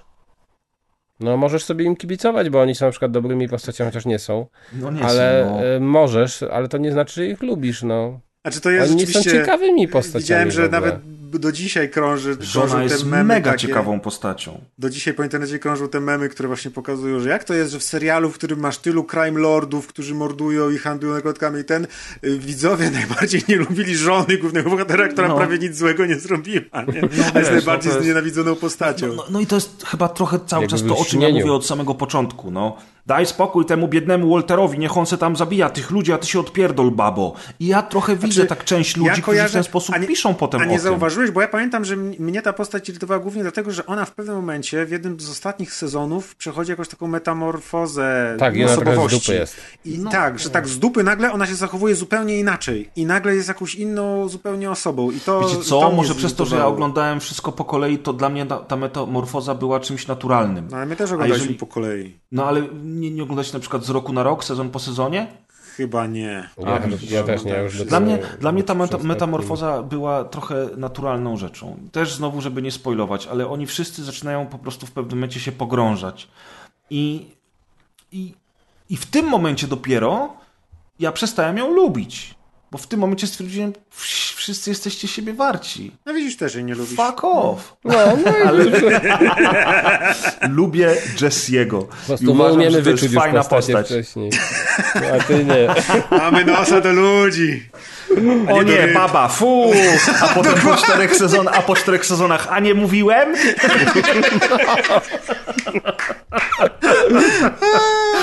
Teraz poznaję, co to życie. Bo Zawsze jest 50-50 szansa, że będziesz mieć rację. Więc... no, więc warto próbować.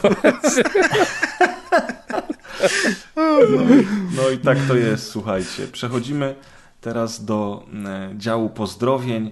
Najpierw przeczytamy... E, Drzwi trzeba otworzyć najpierw. Dobra. Otworzyłeś? Okej.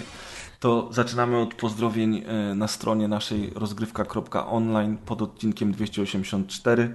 Kto chce zacząć od samego dołu? Ja mogę zacząć. Zaczynaj. Yy, Pierwszy pozdrawiał nas wielki betonowy chuj, który napisał Pozdrawiam całą ekipę Deusza Budowniczego. Ciekawe, czy jest dobrym człowiekiem. Żeby móc faktom kibicować. Jest chyba mężczyzną, więc na pewno jest dobry. Pozdrawiam całą ekipę Deusza Budowniczego i jego parapety, niezawodnego Preza i Maćka. A czemu my nie mamy jakichś tych... Bo jesteśmy niezawodni po prostu. Ty jesteś po prostu Maciek. I tego obiboka Saturnowego Kaza.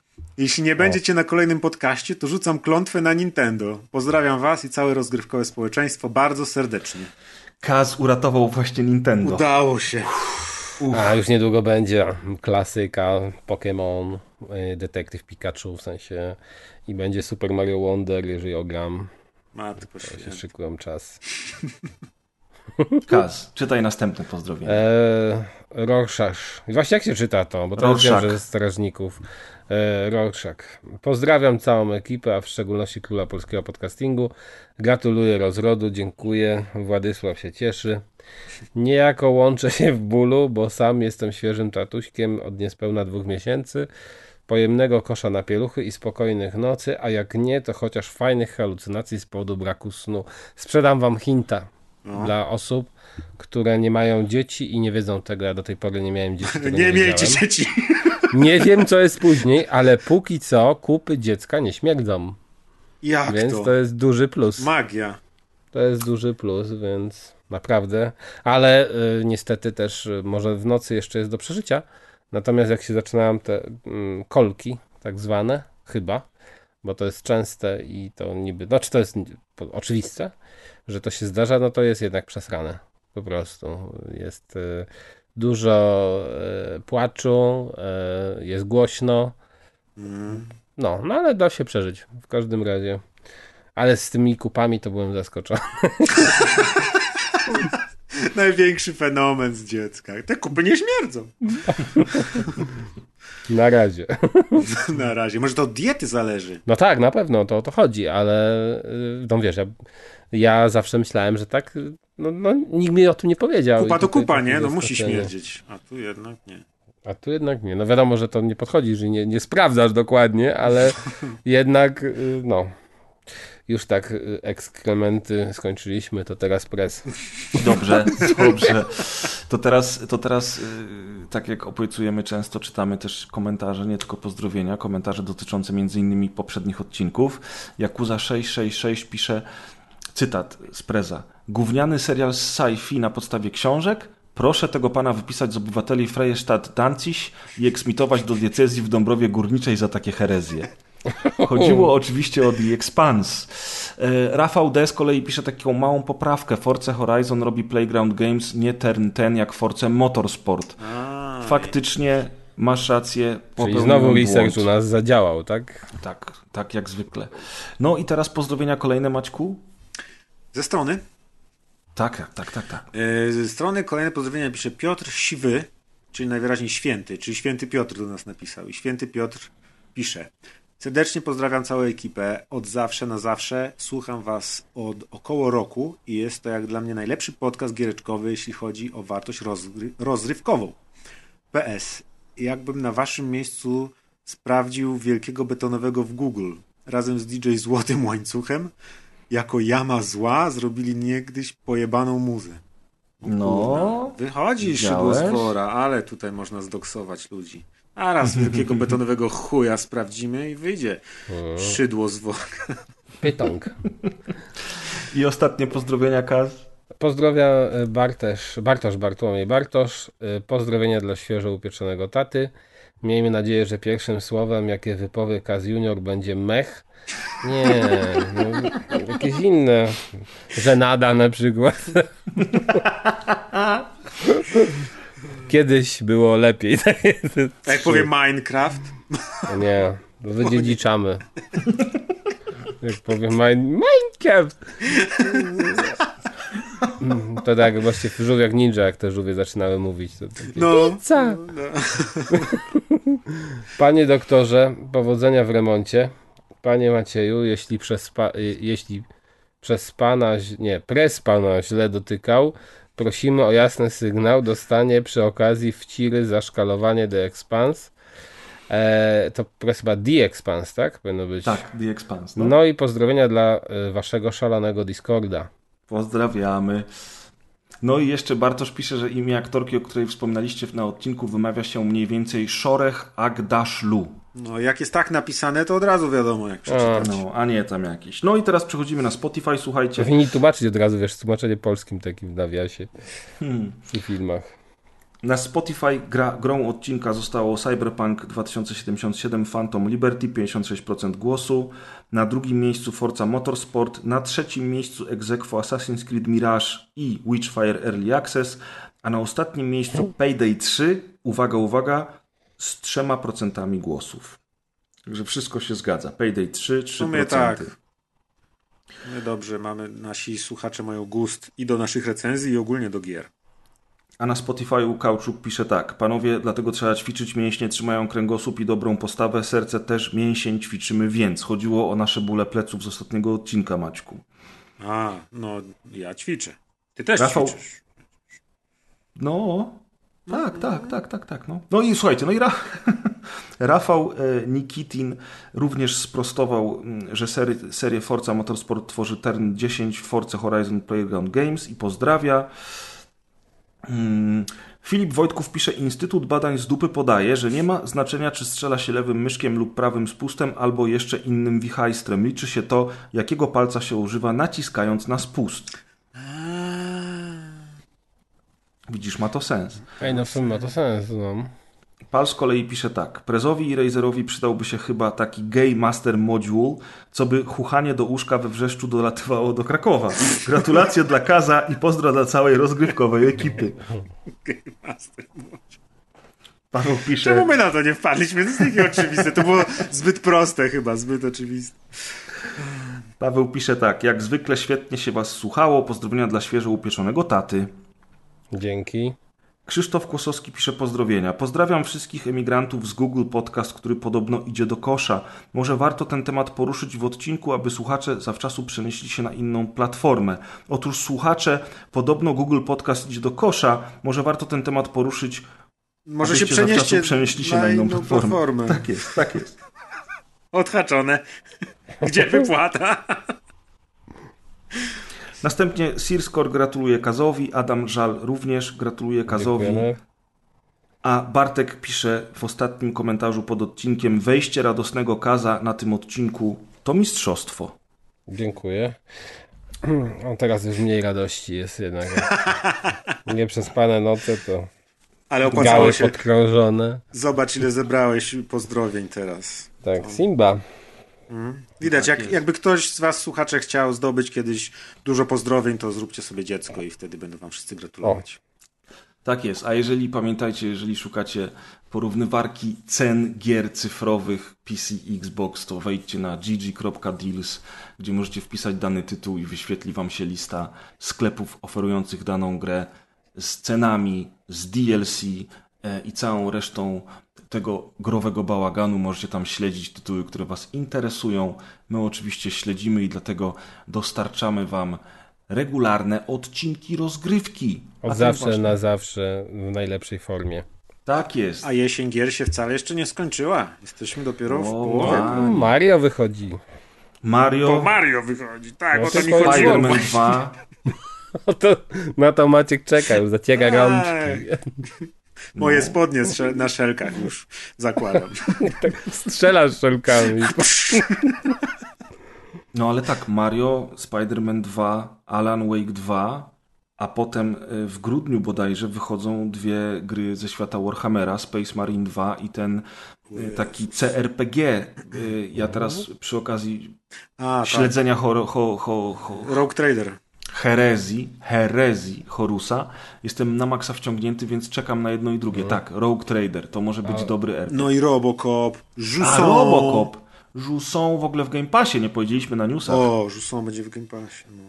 tak A, samo... s- No, mów press. Już Chciałem tylko jeszcze powiedzieć pro Game Passa, że w Game Passie i w EA Play e, pojawi się też e, Dead Space Remake, który miał premierę na początku tego roku. O, A ostatnio na eBayu się pojawiła nowa aukcja Mega Man 8 na Saturna i jakieś 3,5 tysiąca po przeliczeniu. Uuu, to ile będziesz zbierać na patronacie? Dajcie znać, czy warto. Na pewno warto. Ja myślę, No. że Merkę sprzedać warto. Masz jeszcze drugą, a masz Ze Megamena drugiego nie masz. No, ze Stanów amerykańskich. No, Anerka z Polski. w Europie nie wydali. Będziesz mógł się poczuć, wiesz, ekskluzyw, masz coś ze Stanów. Wspaniała rzecz, Saturn. Ale naprawdę, kurczę, przeglądałem sobie ostatnio takie artykuły odnośnie najdroższych konsol do zbierania w kwestii samych konsol i gier. To chyba y, Neo Geo deklasuje wszystkich. Ale chodzi o konsolę i całą bibliotekę gier do I niej, tak, czy- i bibliotekę, Aha. tak, tak, tak, łącznie.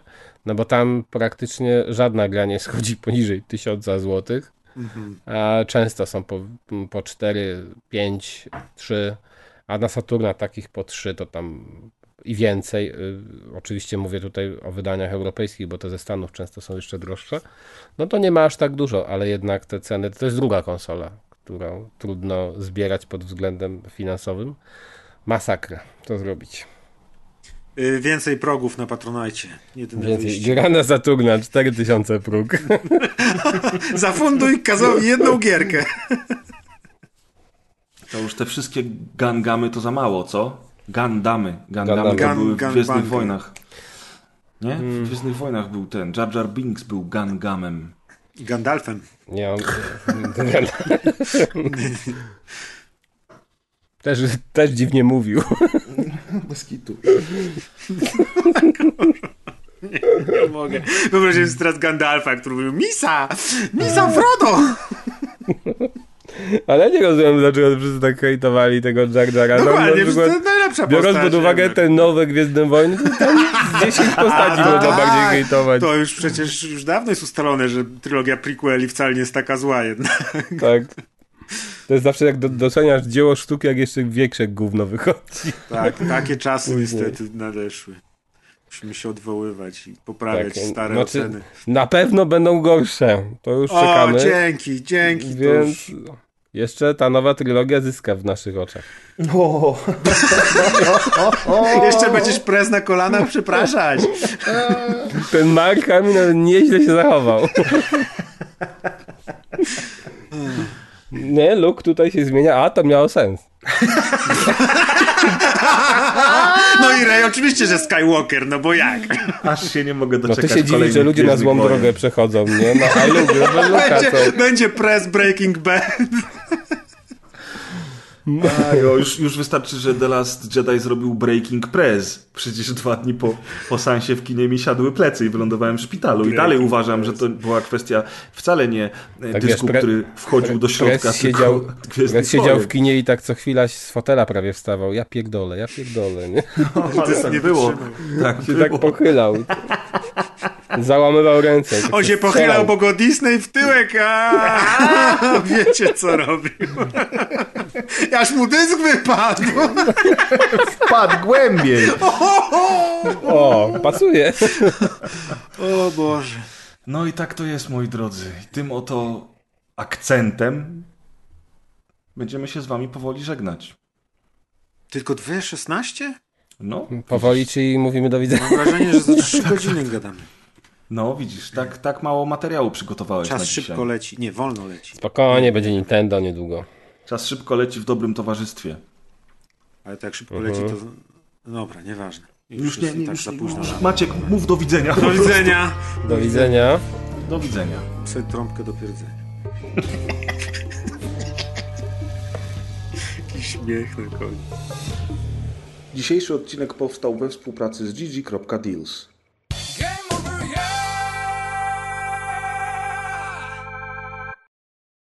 Ale to jest tak piękne, że Nintendo wydaje w 2023 roku grę, którą by udźwignęła z palcem w dupie PlayStation 2. To, No całe i, Nintendo, no. i, i nie to liczy w ogóle nie grafika. przeszkadza, tak, ale to w No. ogóle nie przeszkadza i to jest jakby w pewien sposób estetyczne i w tym jestem w stanie stwierdzić, że absolutnie w tej grze nie ma potrzeby, żeby ta grafika była lepsza. No proszę. No po co? Nawet mogło być gorsze. Oczywiście, no to nie. To, to trochę jak PlayStation zrobiło z Ratchetem, że niby jest taka hiper super grafika, mi w ogóle ten styl nie odpowiada. Więc wolę test z PlayStation 2. No i Nintendo posłuchało, stwierdziło, No. ej, to my też tak robimy. No właśnie, my, my dla fanów, to jest for the players. Fa- To jest, przejęli slogan od Sony, bo Sony już. Sony dostaje nowe gry w PlayStation Plus i po prostu zacząłem te tytuły i tak sobie myślę, o w mordę, nie? Najgorsza generacja bądź w historii PlayStation. Najgorsza, nie było gorszej generacji. To jest po prostu katastrofa. Nigdy nie miałem tak, że po trzech latach od startu sprzętu Sony nie chciałem go mieć. W sensie w ogóle nie mam potrzeby. No to, to nie było tak. Dla mnie to jest absolutnie najgorsza generacja. No ja, ja nie wiem. A oni się, a się sprzedaje, sprzedaje jak ciepłe bułki. Bo to najlepsza generacja. No nie, no bo to po prostu jest jako wiesz, no rozumiem jeszcze zakup tej konsoli, jakbym nie miał tego Xboxa, to wtedy jeszcze bym to mógł przemyśleć, ale to i tak jest żałosne, że mógłbym to przemyśleć jako sprzęt do gier multiplatformowych, kompletnie nie jako sprzęt Sony, że mam wywalone, czy to będzie Sony, czy Microsoft, czy cokolwiek, bo i tak Mhm. te gry, które wydaje Sony, na ten moment mnie prawie nie interesują, a ich też prawie nie ma. Zaraz Spider-Man wychodzi, ludzie po majtach sikają, a ty tak. No tak, no Spider-Man, wiesz, No bo on Mario, będzie fajny. Spider-Man będzie fajny, no i co? No i to jest jedna gra.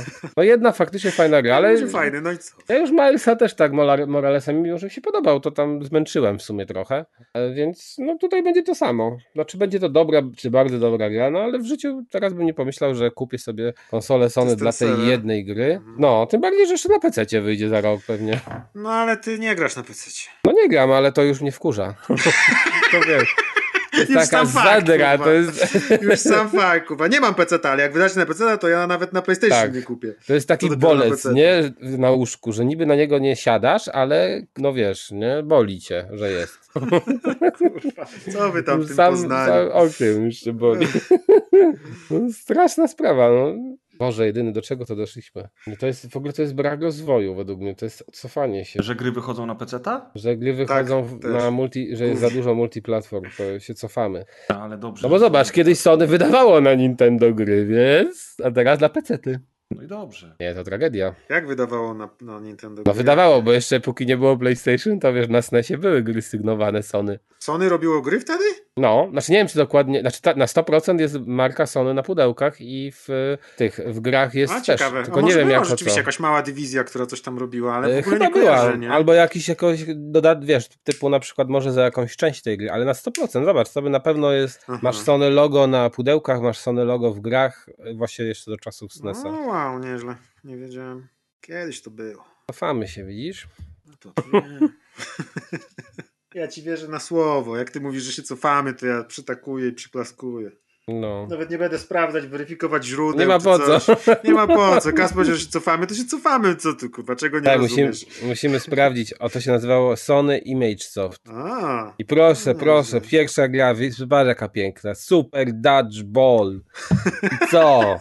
Klękajcie narody, 8, 9. Super Dodgeball. I tak do 95. Co tu jest? Sewer Shark. Proszę cię. Hook, czyli pewnie na bazie tego filmu. Free Ninjas Kickback. No kurde, Maciek, nie widziałeś filmu?